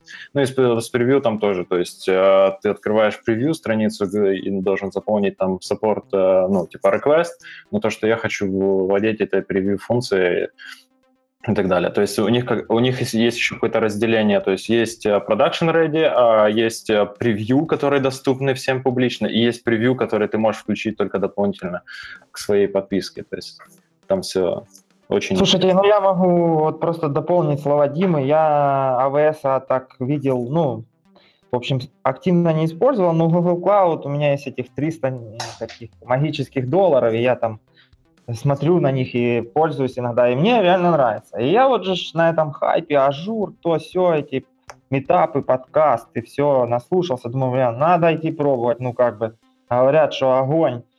Зарегался, ну, у нас тут э, цензура. Я, у меня чуть глаза не вытекли вот э, из орбит, как я посмотрел на этот UI внутри, потыкал на эти кнопки. Я прям тупо, я отписался от всего, я даже хотел удалить аккаунт, но просто в этом UI не нашел, как это сделать, реально вот. Это такое дно, ну вот Azure. Я как бы без обид, если нас там слушают адепты, но это просто я не знаю, такое делать нельзя. А потом еще пиарить, что мы делаем лучший cloud. Это просто, ну, слепые люди только, ну, для слепых, cloud для слепых, я бы только так это назвал. Вот, вот, вот это вот все, что надо знать про Azure. То есть, может быть, он внутри там и супер классный, но внешне это просто дно реальное мы где-то два с половиной года назад компания, в которой я работал, она хотела перейти на Azure в плане сократить расходы, потому что Azure предлагал меньше денег за облака. И начали инвестигейтить. Оказалось, что Linux сервера на тот момент вообще не поддерживали смену хостнейма. Э, потом саппорт у них жутко бестолковые индусы, которые там отвечают, вот как говорит Дима, в течение суток в лучшем случае, а потом не дают никакого толкового ответа и просят потом, дайте нам фидбэк, дайте нам фидбэк на этот support ticket, и просто это единственное, что они могут тебе написать, это дайте нам фидбэк, которого, по сути, там... А знаете, что они долго отвечают? Я вам могу сейчас просто предположительный сценарий. Сидят они там в Бангалоре, пилят скайп, тут прилетает твой ticket. Они такие, бля, пацаны, по Azure у пишут, кто может ответить, и ищут тупо через скайп переписки, в переписках кто может ответить. Вот так это, наверное, и происходит. Они там вместе сидят и пилят одни Azure, другие скайп. И А делают, скайп что- еще в процессе падает, начинает тупить подгрузка. Да, и получается и то как бы дно, и другое дно. И вот как бы так, так и живем. А потом просто говорят, ну, зато дешевле, чем у остальных. Как бы. Вот у Иры есть я бы сказал, что она Amazon- может один Я комментарий не очень. Давай, Гайс, я просто не совсем, ну, скажем, я вам могу сказать еще другую сторону, со стороны бизнеса. У меня специализация разработка бизнес-планов и стратегий. И э, в последнее время наблюдается такая тенденция, что вся автоматизация, пользовательское поведение, программы, фичи и так далее полностью берутся из ритейла. То есть вот э, пользователь привыкает к определенному поведению, и эта модель накладывается на все типы бизнеса. И, соответственно, Amazon во многих, э, скажем, сферах рассматривается вообще как топ номер один с точки зрения вообще работы, удобства и всех фич, которые там только есть. А в плане хостинга э, тоже работала в крупных компаниях, которые представлены, как правило, там, ну, не знаю, 10-15 стран, либо есть очень большой поток э, в продажах. Э, у всех есть понятие кластерная система, и все стараются использовать хостинг Amazon. В Беларуси это не совсем законно, потому что, ну, есть еще законодательство, да, то есть все данные о пользователях должны обязательно храниться внутри страны. Соответственно, поэтому создается, как правило, кластер, и подтверждаются документы о том, что есть хостинг в Беларуси, он связывается с хостингом там, если в Европе, а в Европе надо еще и юрлицо и так далее. Иногда, то есть это еще и законодательно необходимо. Но мне, например, с точки зрения бизнеса абсолютно очевидно, почему э, у Амазона преимущество, потому что это ритейл, потому что они идут от потребностей бизнеса и дальше уже много всего используют именно в автоматизации для того, чтобы обрабатывать большие потоки. И в том числе у меня есть кейсы таких стартапов, которые делают оборот там 100-150 тысяч долларов с небольшим коллективом, скажем так, которые даже не открывая никакой сети, э, я имею в виду там магазина или еще чего-то там, просто на Амазоне э, продают свой товар, они при- придумали аппу, которая э, в Америке определяет, что твоя там нагреватель воды немножечко не работает, и сразу же из этой аппы можно заказать деталь. Так вот они, не открывая ни офиса, ни магазина, только аккаунт на Амазоне, делают офигенный оборот. Но это просто вот как пример, и мне кажется, логи- логика идет от потребностей пользователя-бизнеса, и поэтому вот так. Ну, вот такой вот кейс Якома, и это будет дальше двигаться. Все, что будет происходить в ритейле, все будет идти в, ну, в реальный бизнес, в реальный сектор. Да, Все новинки там идут, идут в другие бизнеса.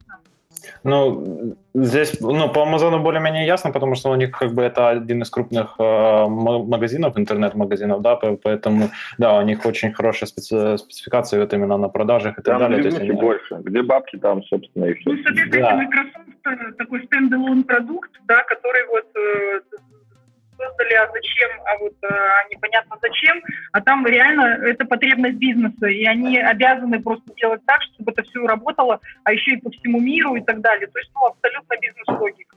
Они, видимо, Ну, сделали здесь- это для себя, потом увидели, что хорошо и подвинулись. А Microsoft, не знаю, ну, решил, вот, у ребят получилось догнать.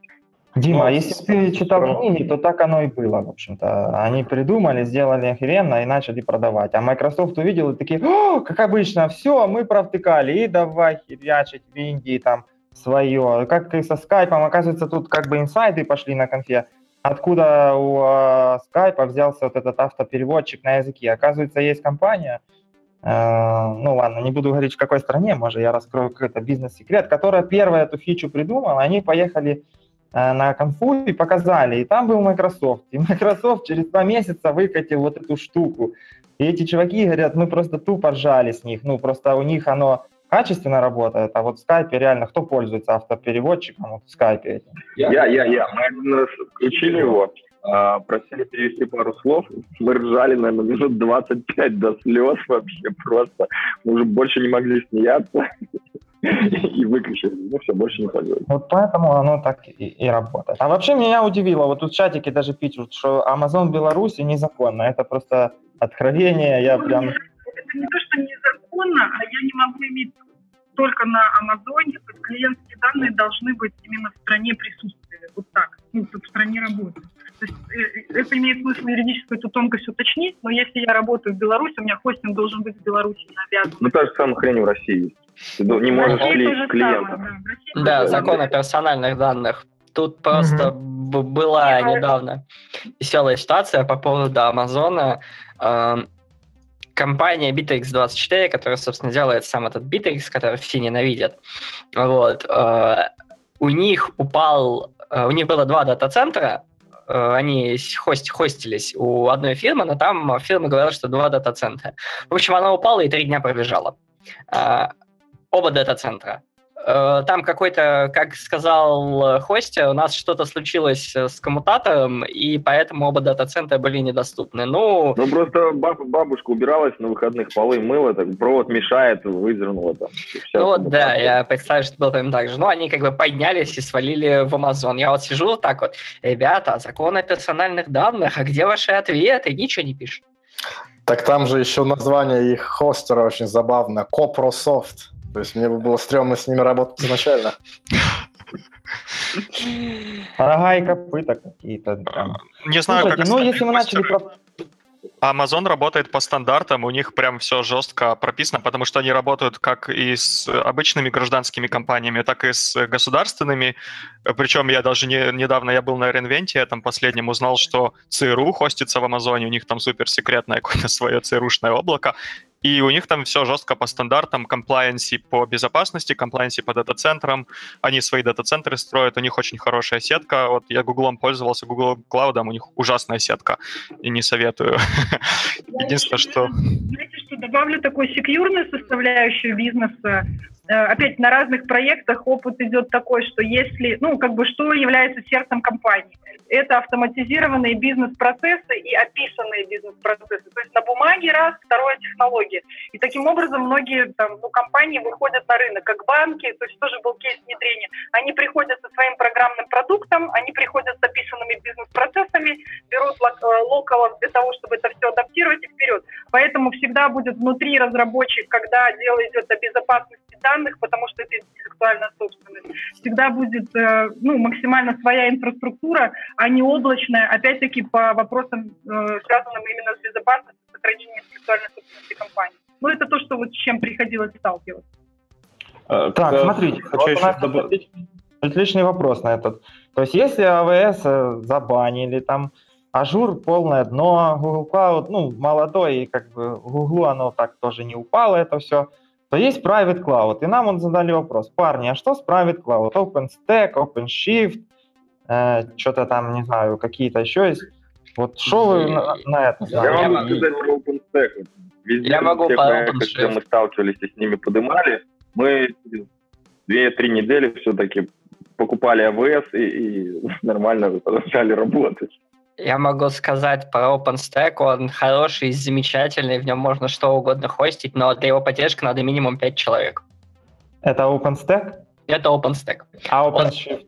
Он, он Open, ну сейчас я про OpenStack закончу, он реально крут, он реально хороший. Но в одиночку его хостить, это вот просто берешь себе на лбу татуировку, делаешь I have no life, вот, и на работу приносишь матрасы, тогда у тебя будет шанс. А вот. С OpenShift а, очень двоякая ситуация. С одной стороны, он крут. Я его тоже видел в работе и на практике. Он тоже действительно приколен, хорош. А вот, там красивые менюшечки, удобное управление, в принципе, даже не падает. То есть он стабилен вполне. Вот. Но с OpenShift проблема в чем? А, поскольку это тоже довольно сложная система, но это все-таки Red Hat, у них даже Ansible куплен, у них есть Ansible Playbook, который позволяет разворачивать OpenShift. То есть ты просто прописываешь, что здесь у меня OpenShift ноды, здесь мастер, вот, и он тебе все радостно разворачивает. У меня не развернулось. Ansible Playbook у меня свалился с крашем питона.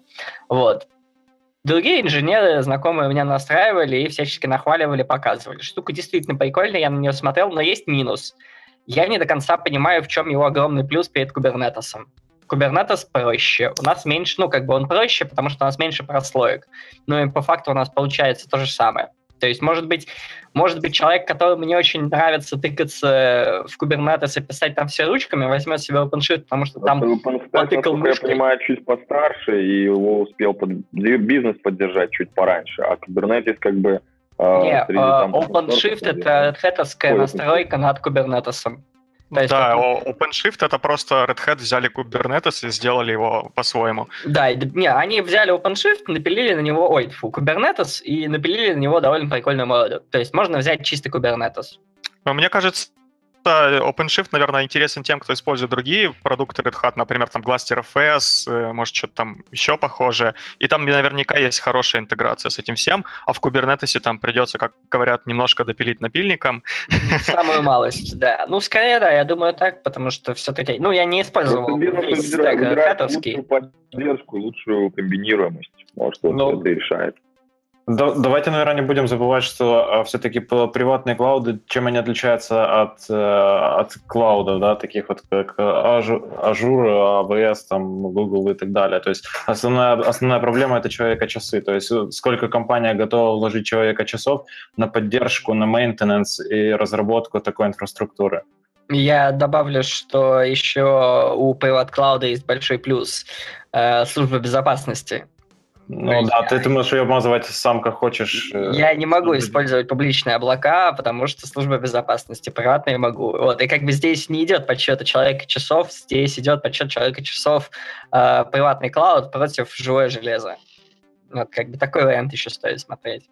Ну, в общем, это логично. Если у тебя все свое, то ты там машешь палкой, как сказал Дима, разбрызгиваешь культуру, и все у тебя классно. Никакие тебе белорусы ничего не скажут. А тебя АВС, то там уже ты можешь и могут тебя и повязать. Но если много а... денег, можно посмотреть еще в сторону VMware. Ну, когда деньги есть, это как бы понятно. Там как бы царить баблом... Если нужно найти, куда их пристроить. Царить баблом – это, по-моему, наша национальная как бы вообще скилл с рождения. Просто тебе дают деньги и говорят, делай все, что хочешь. И ты, о, погнал нам, накупил машин. Сейчас слово такси в Минске появилось. Проксилось, завелось и понеслось.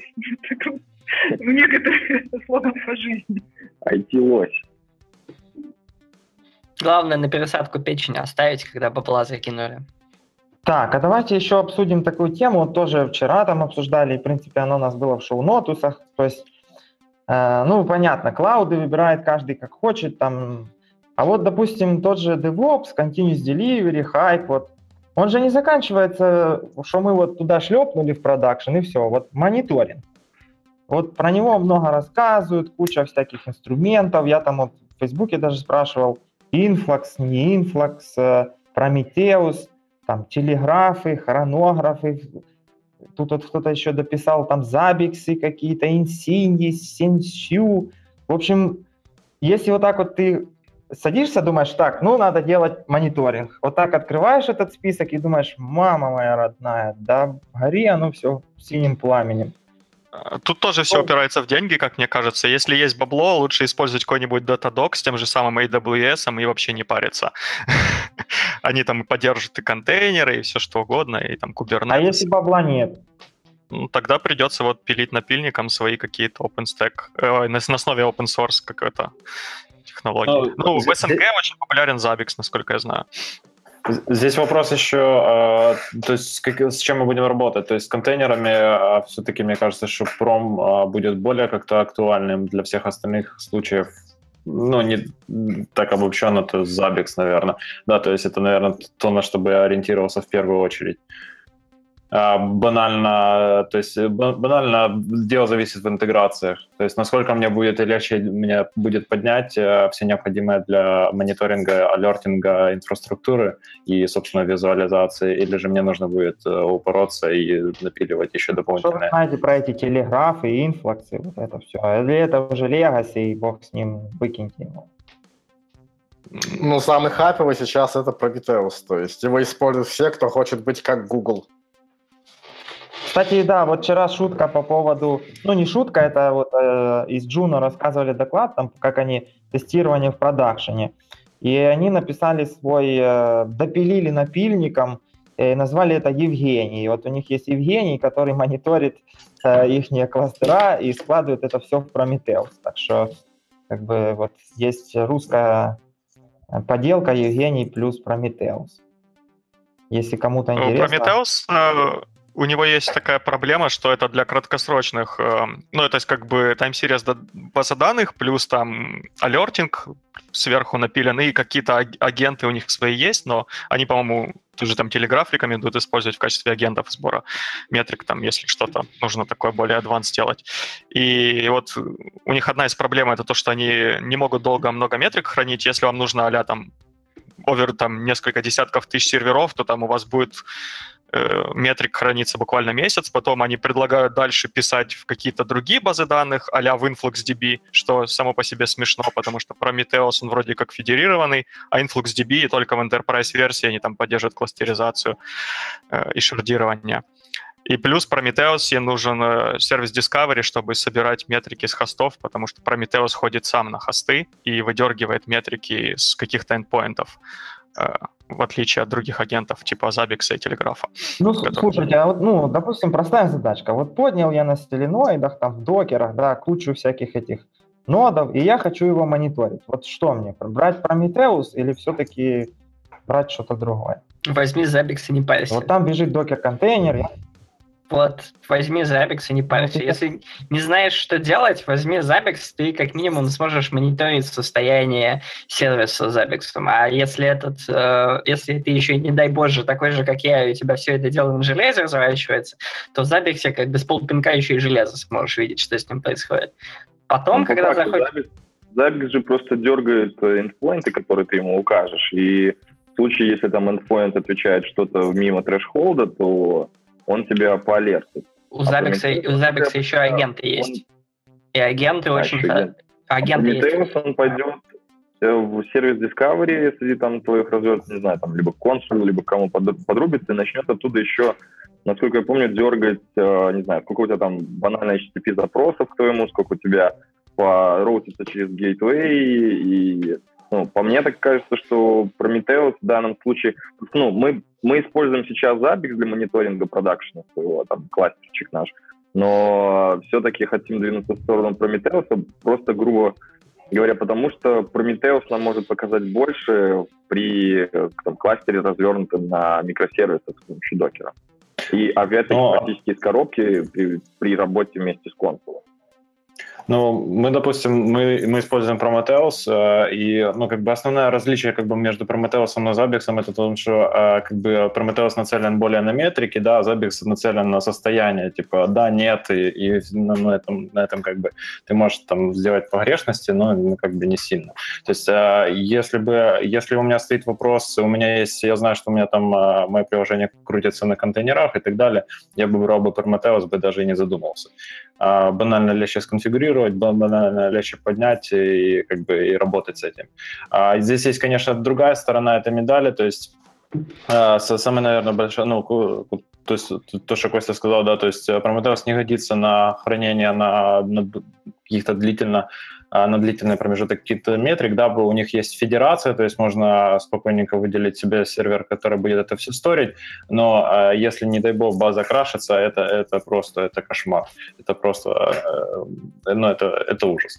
А, и, ну, и у, у них есть также, еще они и умеют external DB, то есть они банально берут метрики из промо и в, выбирают их, допустим, хранят в том же инфлюксе.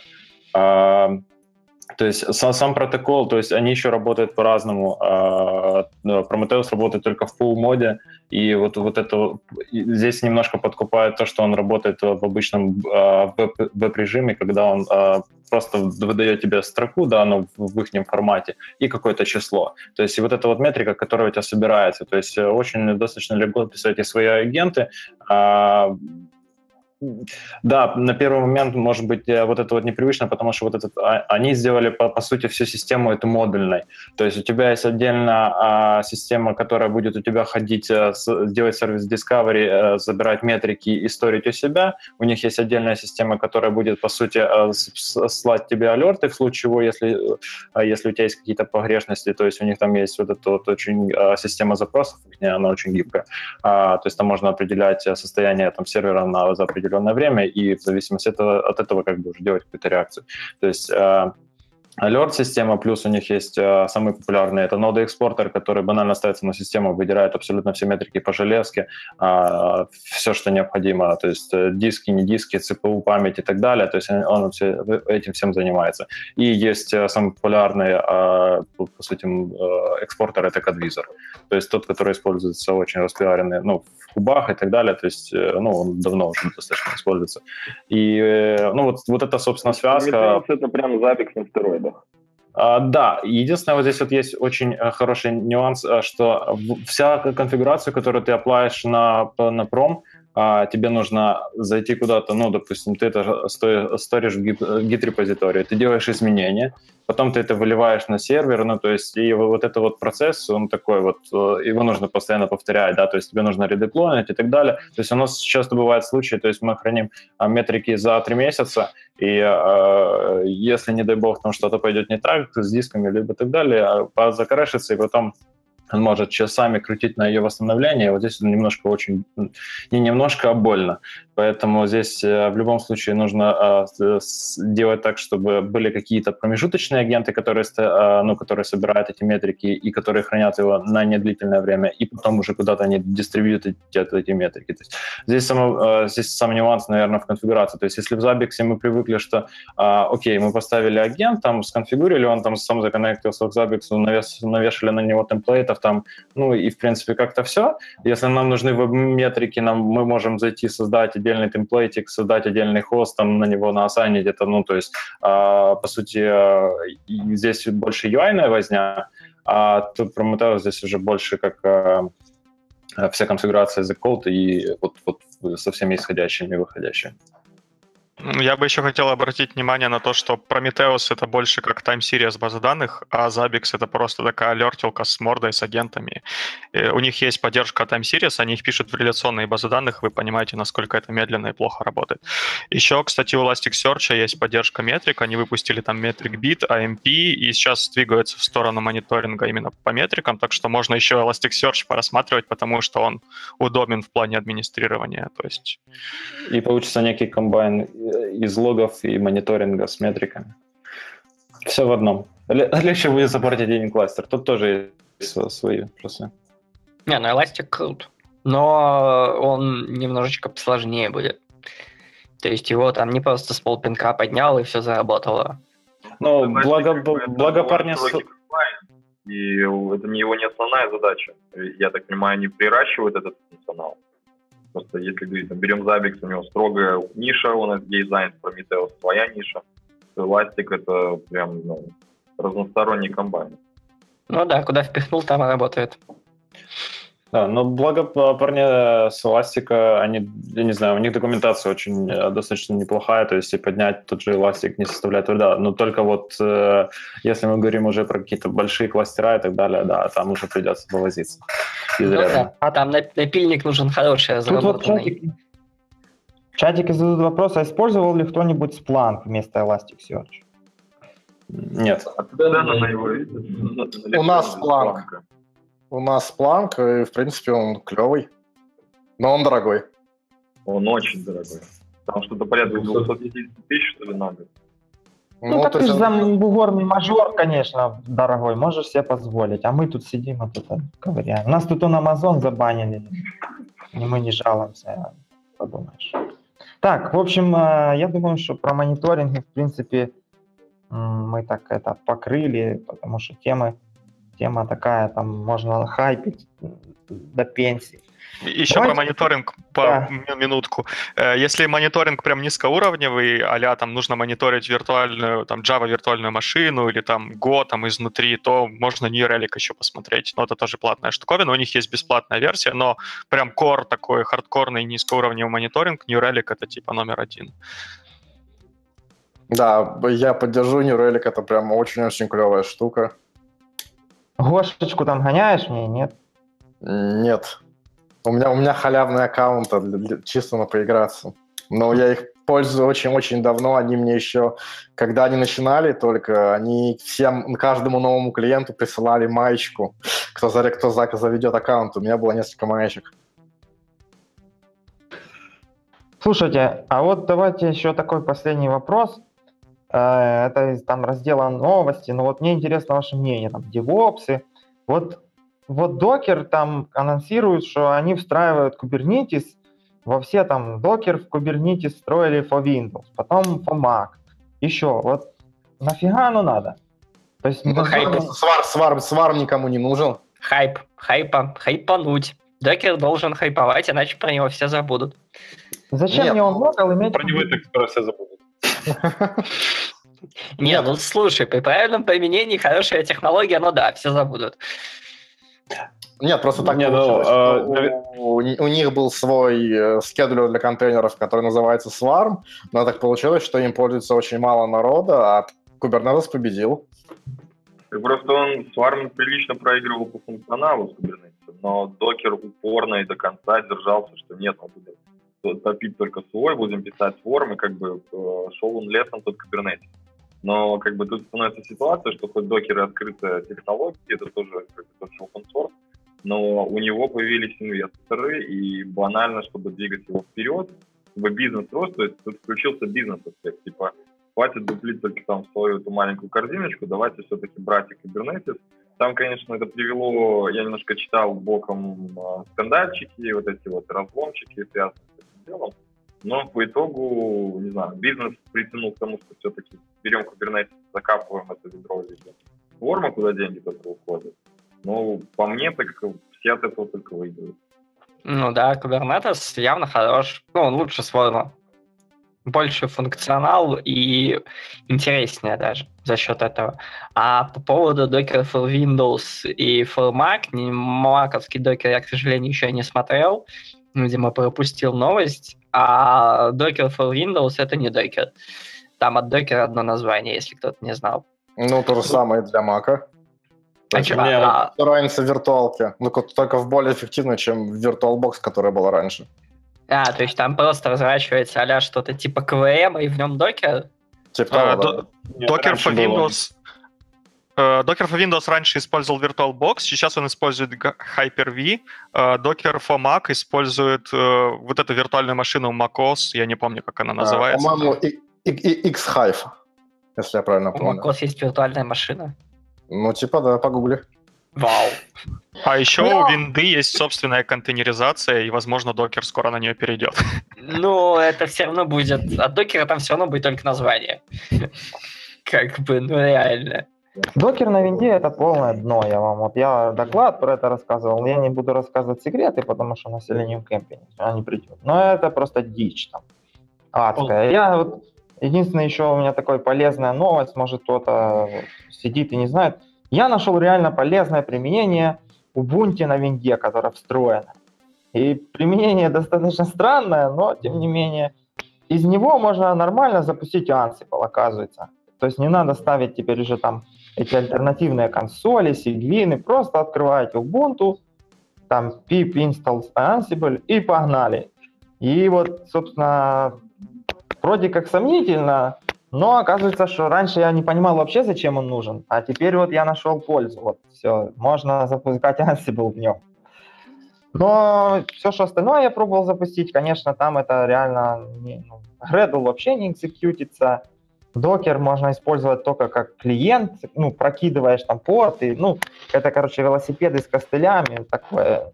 Но вот если кто-то страдал и не знал, или хочет изучить Ansible, можете на винде спокойно ранить под Ubuntu. Но... Лучше, снести винду, поставить Ubuntu, и сразу тебе будет и Docker, и Gradle, и Ansible. Нет, Не, ну, ну докер под Mac и под Windows, он же нужен чисто для разработчиков. То есть, ну, в продакшене это никто в здравом уме не будет использовать. То есть, это чисто для разработчиков, чтобы они могли там что-то делать локально на своей машине. Ой, да ладно, ну не будут. Ну а может быть где-то есть стартап, который уже пилит, а вы просто не знаете. И он счастлив и уже гребет там пятый раунд инвестиций, просто никому не рассказывает об этом. Это такое. Так, в общем, ну я думаю, что у нас э, на этом, в принципе, из основной программы мы все это рассказали. Давайте теперь вот про конфу. То есть DevOps, хайп, и вот Дима решил на хайпе прокатиться наверхом, срубить все, вот, все сливки, и сделал первую в Минске, даже, наверное, в Беларуси даже, в Белоруссии, это вам меж, межрегиональный уровень, конференцию по девопсу. Соответственно, вот он сейчас нам расскажет в каких-нибудь словах, то как там покороче было, там можно еще два часа сидеть.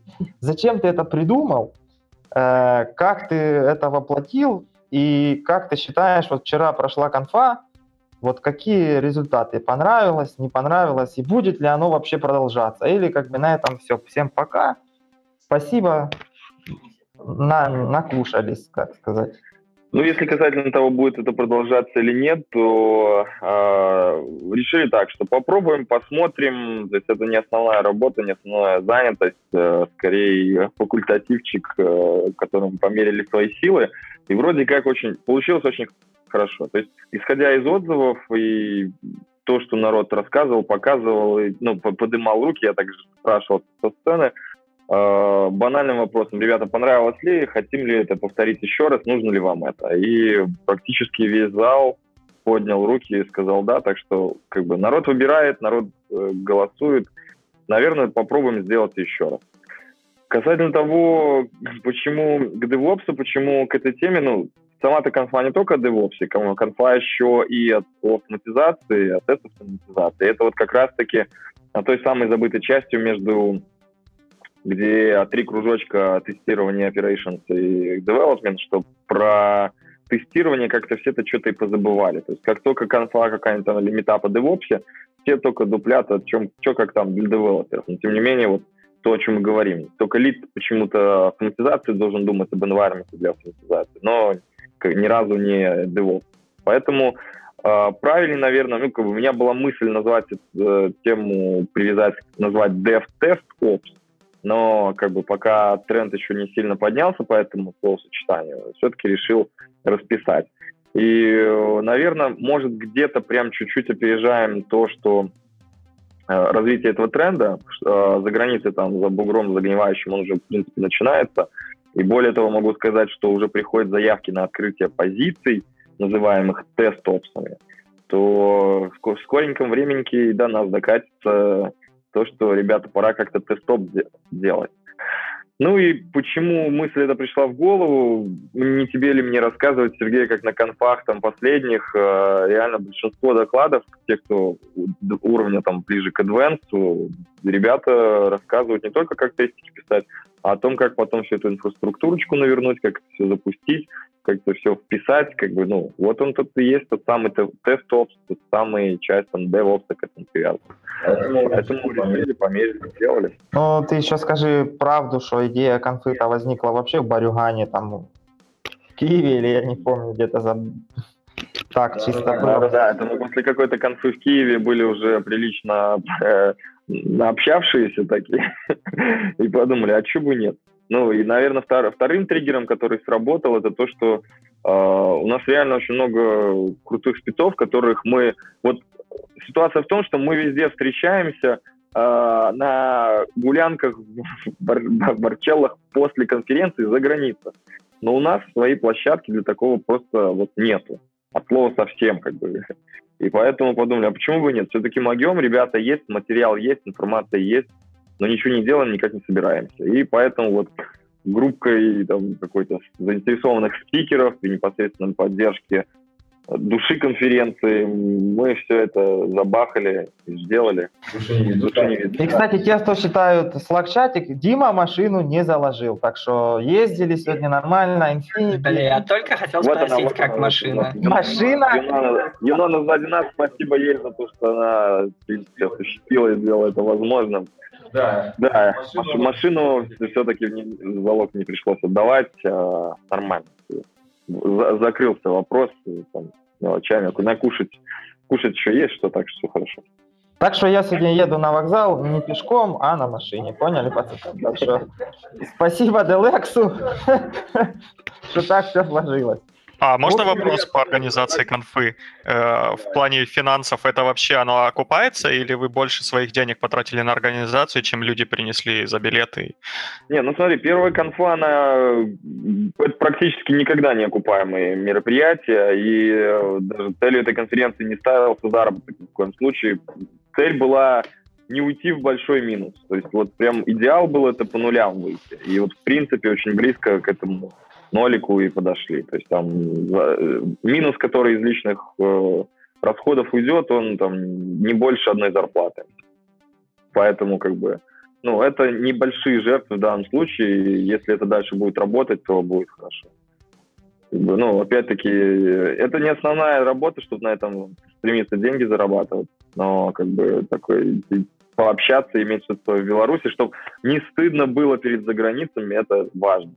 Я вот думаю, что Ира может прокомментировать. Ира нам помогала с тренингом спикеров по, по паблик-спикингу, по подготовке материалов. И, не знаю, как бы... Я, как чтобы не говорил, я, конечно, буду хвалить, э, поэтому, может быть, нечестно. Но вот Ира у нас э, человек со стороны, повидавшая виды с этой темы. Не знаю, может, Ира сможешь прокомментировать? Ну, давайте я чуть-чуть прокомментирую еще, как вот э, то, что в моей профессии, да, я БДСМ от слова бизнес-девелопмент, маркетинг.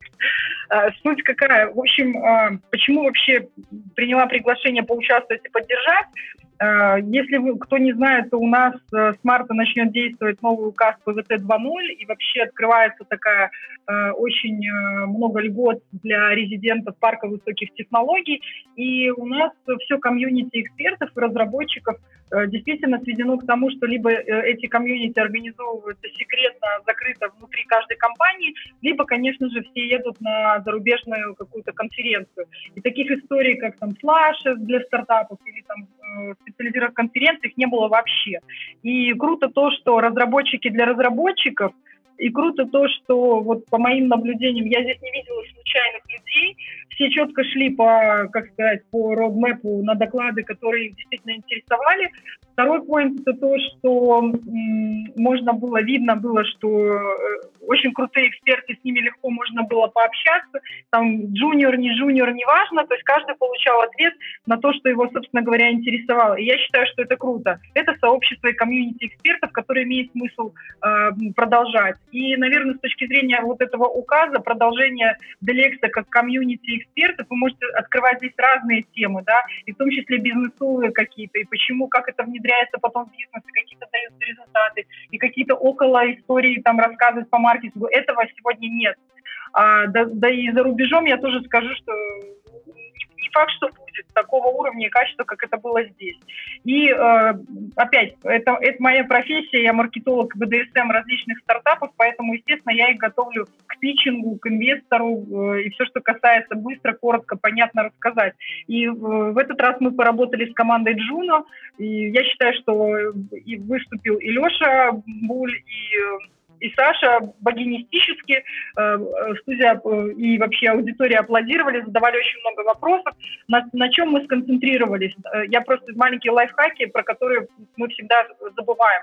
Мы, первое, сконцентрировались на цели участия. То есть, ребят, с какой цели вы пришли? Что вы хотите донести аудитории? Зачем она вам? Да? То есть, чтобы аудитория получила тоже какую-то первую пользу, но и компания, и тот спикер, который участвует, тоже донес свою пользу. И после, вот я расскажу про эти лайфхаки и сразу скажу, что ребята видоизменили свои э, презентации, и я считаю, это именно поэтому это success story.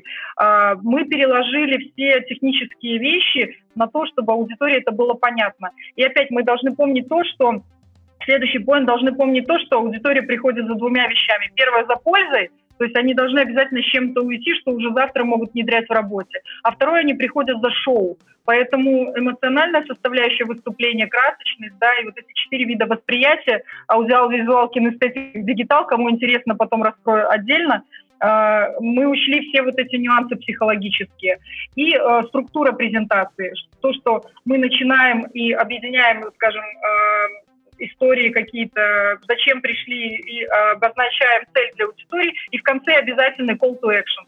Call to action – это завязка между тем, что надо компании, и если у компании есть какая-то активность э, на конце, то спикер говорил, что обязательно вы можете мне задать еще вопросы, например, на нашем стенде. Была увязка между каналами, где они присутствовали. Ну, собственно говоря, в этом смысле все. Надеюсь, Смотри, сейчас я тебе сыграю Дудя, если вы знаете, кто это такой.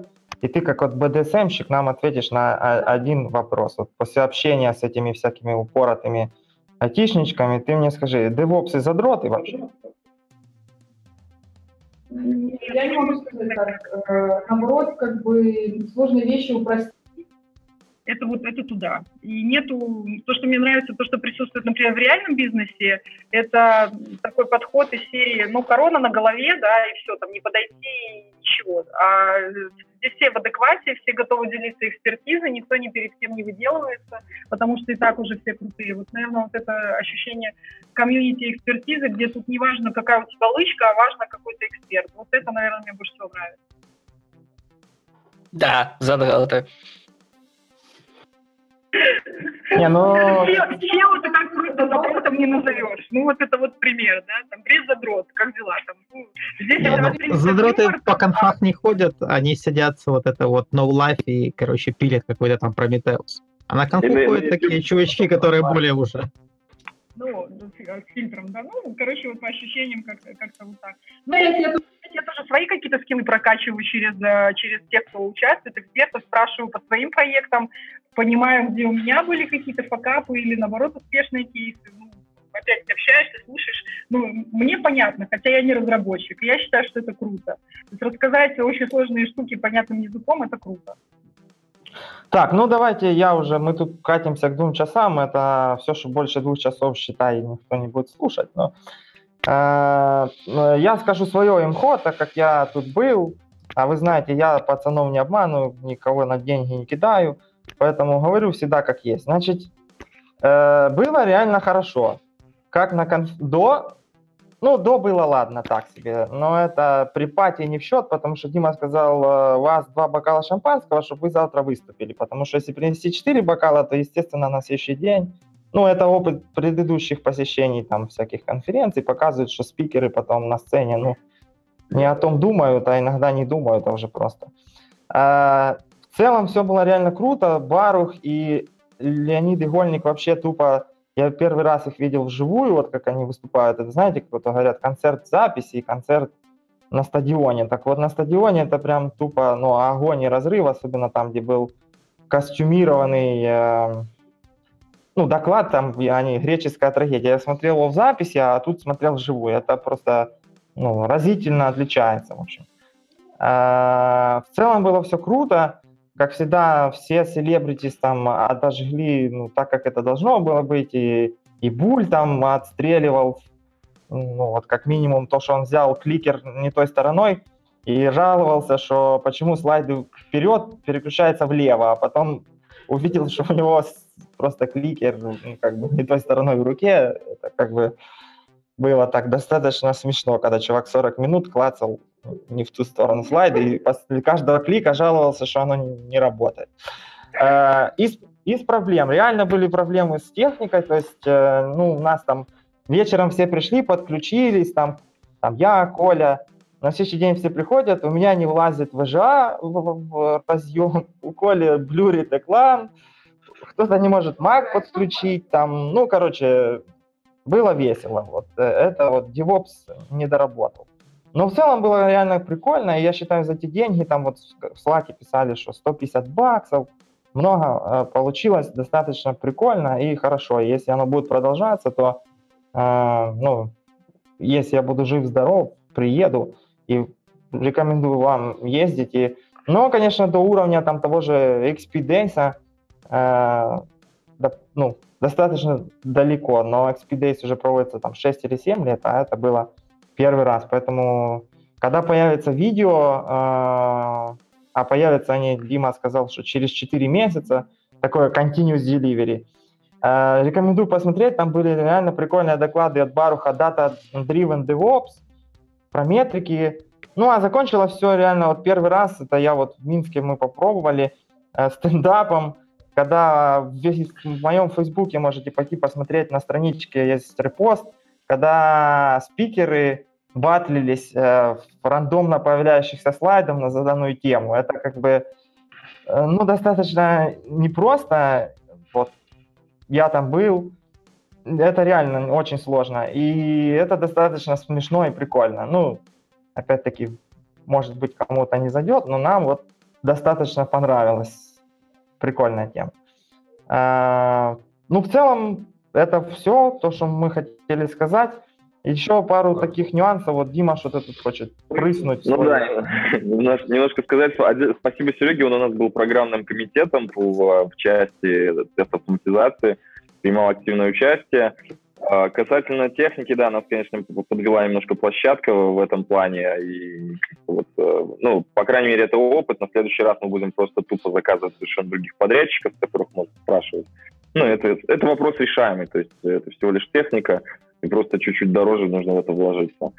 Вот. Ну и касательно самой конфы, конечно, да, может, XP Days нам далеко, но все-таки XP Days уже седьмой год подряд лупасит, а мы здесь первого раза, это не основная наша работа, и подготовка фактически заняла там два месяца, с учетом того, что посередине этого срока был Новый год, когда никто ничего не делал, не работал, то у нас вообще просто супер сжатые сроки.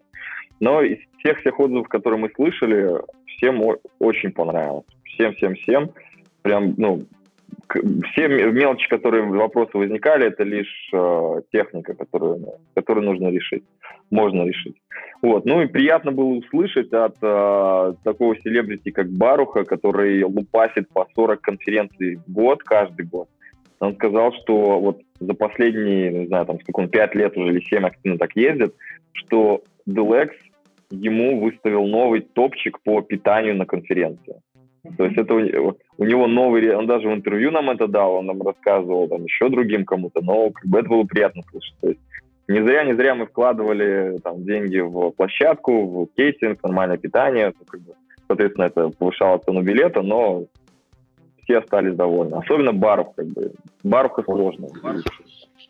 Так, в общем, э, я не знаю, где там был Барух, я ходил голодный, как собака, но то такое. Барух все съел, видать, и я там побирал пытался по углам.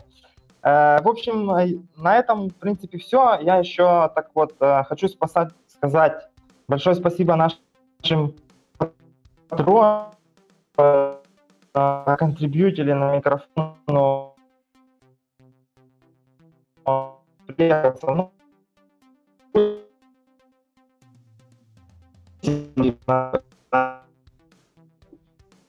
Слабый интернет съел все благодарности. Да, у Сереги что-то сломалось. И, по-моему, Серега вообще куда-то вылетел. Но мы можем прочитать. Это все закон о защите данных. Сережа вернем. Да, у нас... Короче, Серега говорил, то, что, похоже, Дима тоже вылетел, то, видимо, в Минске отключили интернет, видимо, сказали, что Не по очереди вылетают. Это чтобы мы не, не говорили про то, что на границе там жмут и все и так далее. Все, ребята, Товарищ мне, майор, подкрутите ручку.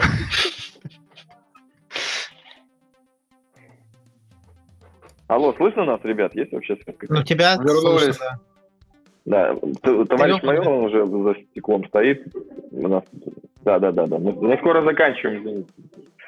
Да, очень спасибо, ребят. Серега говорил спасибо всем тем, кто, я так полагаю, задонатил на, на микрофон. Вот сейчас он показывает, что у него там уже загружается. Я думаю, что он даст свое завершающее слово.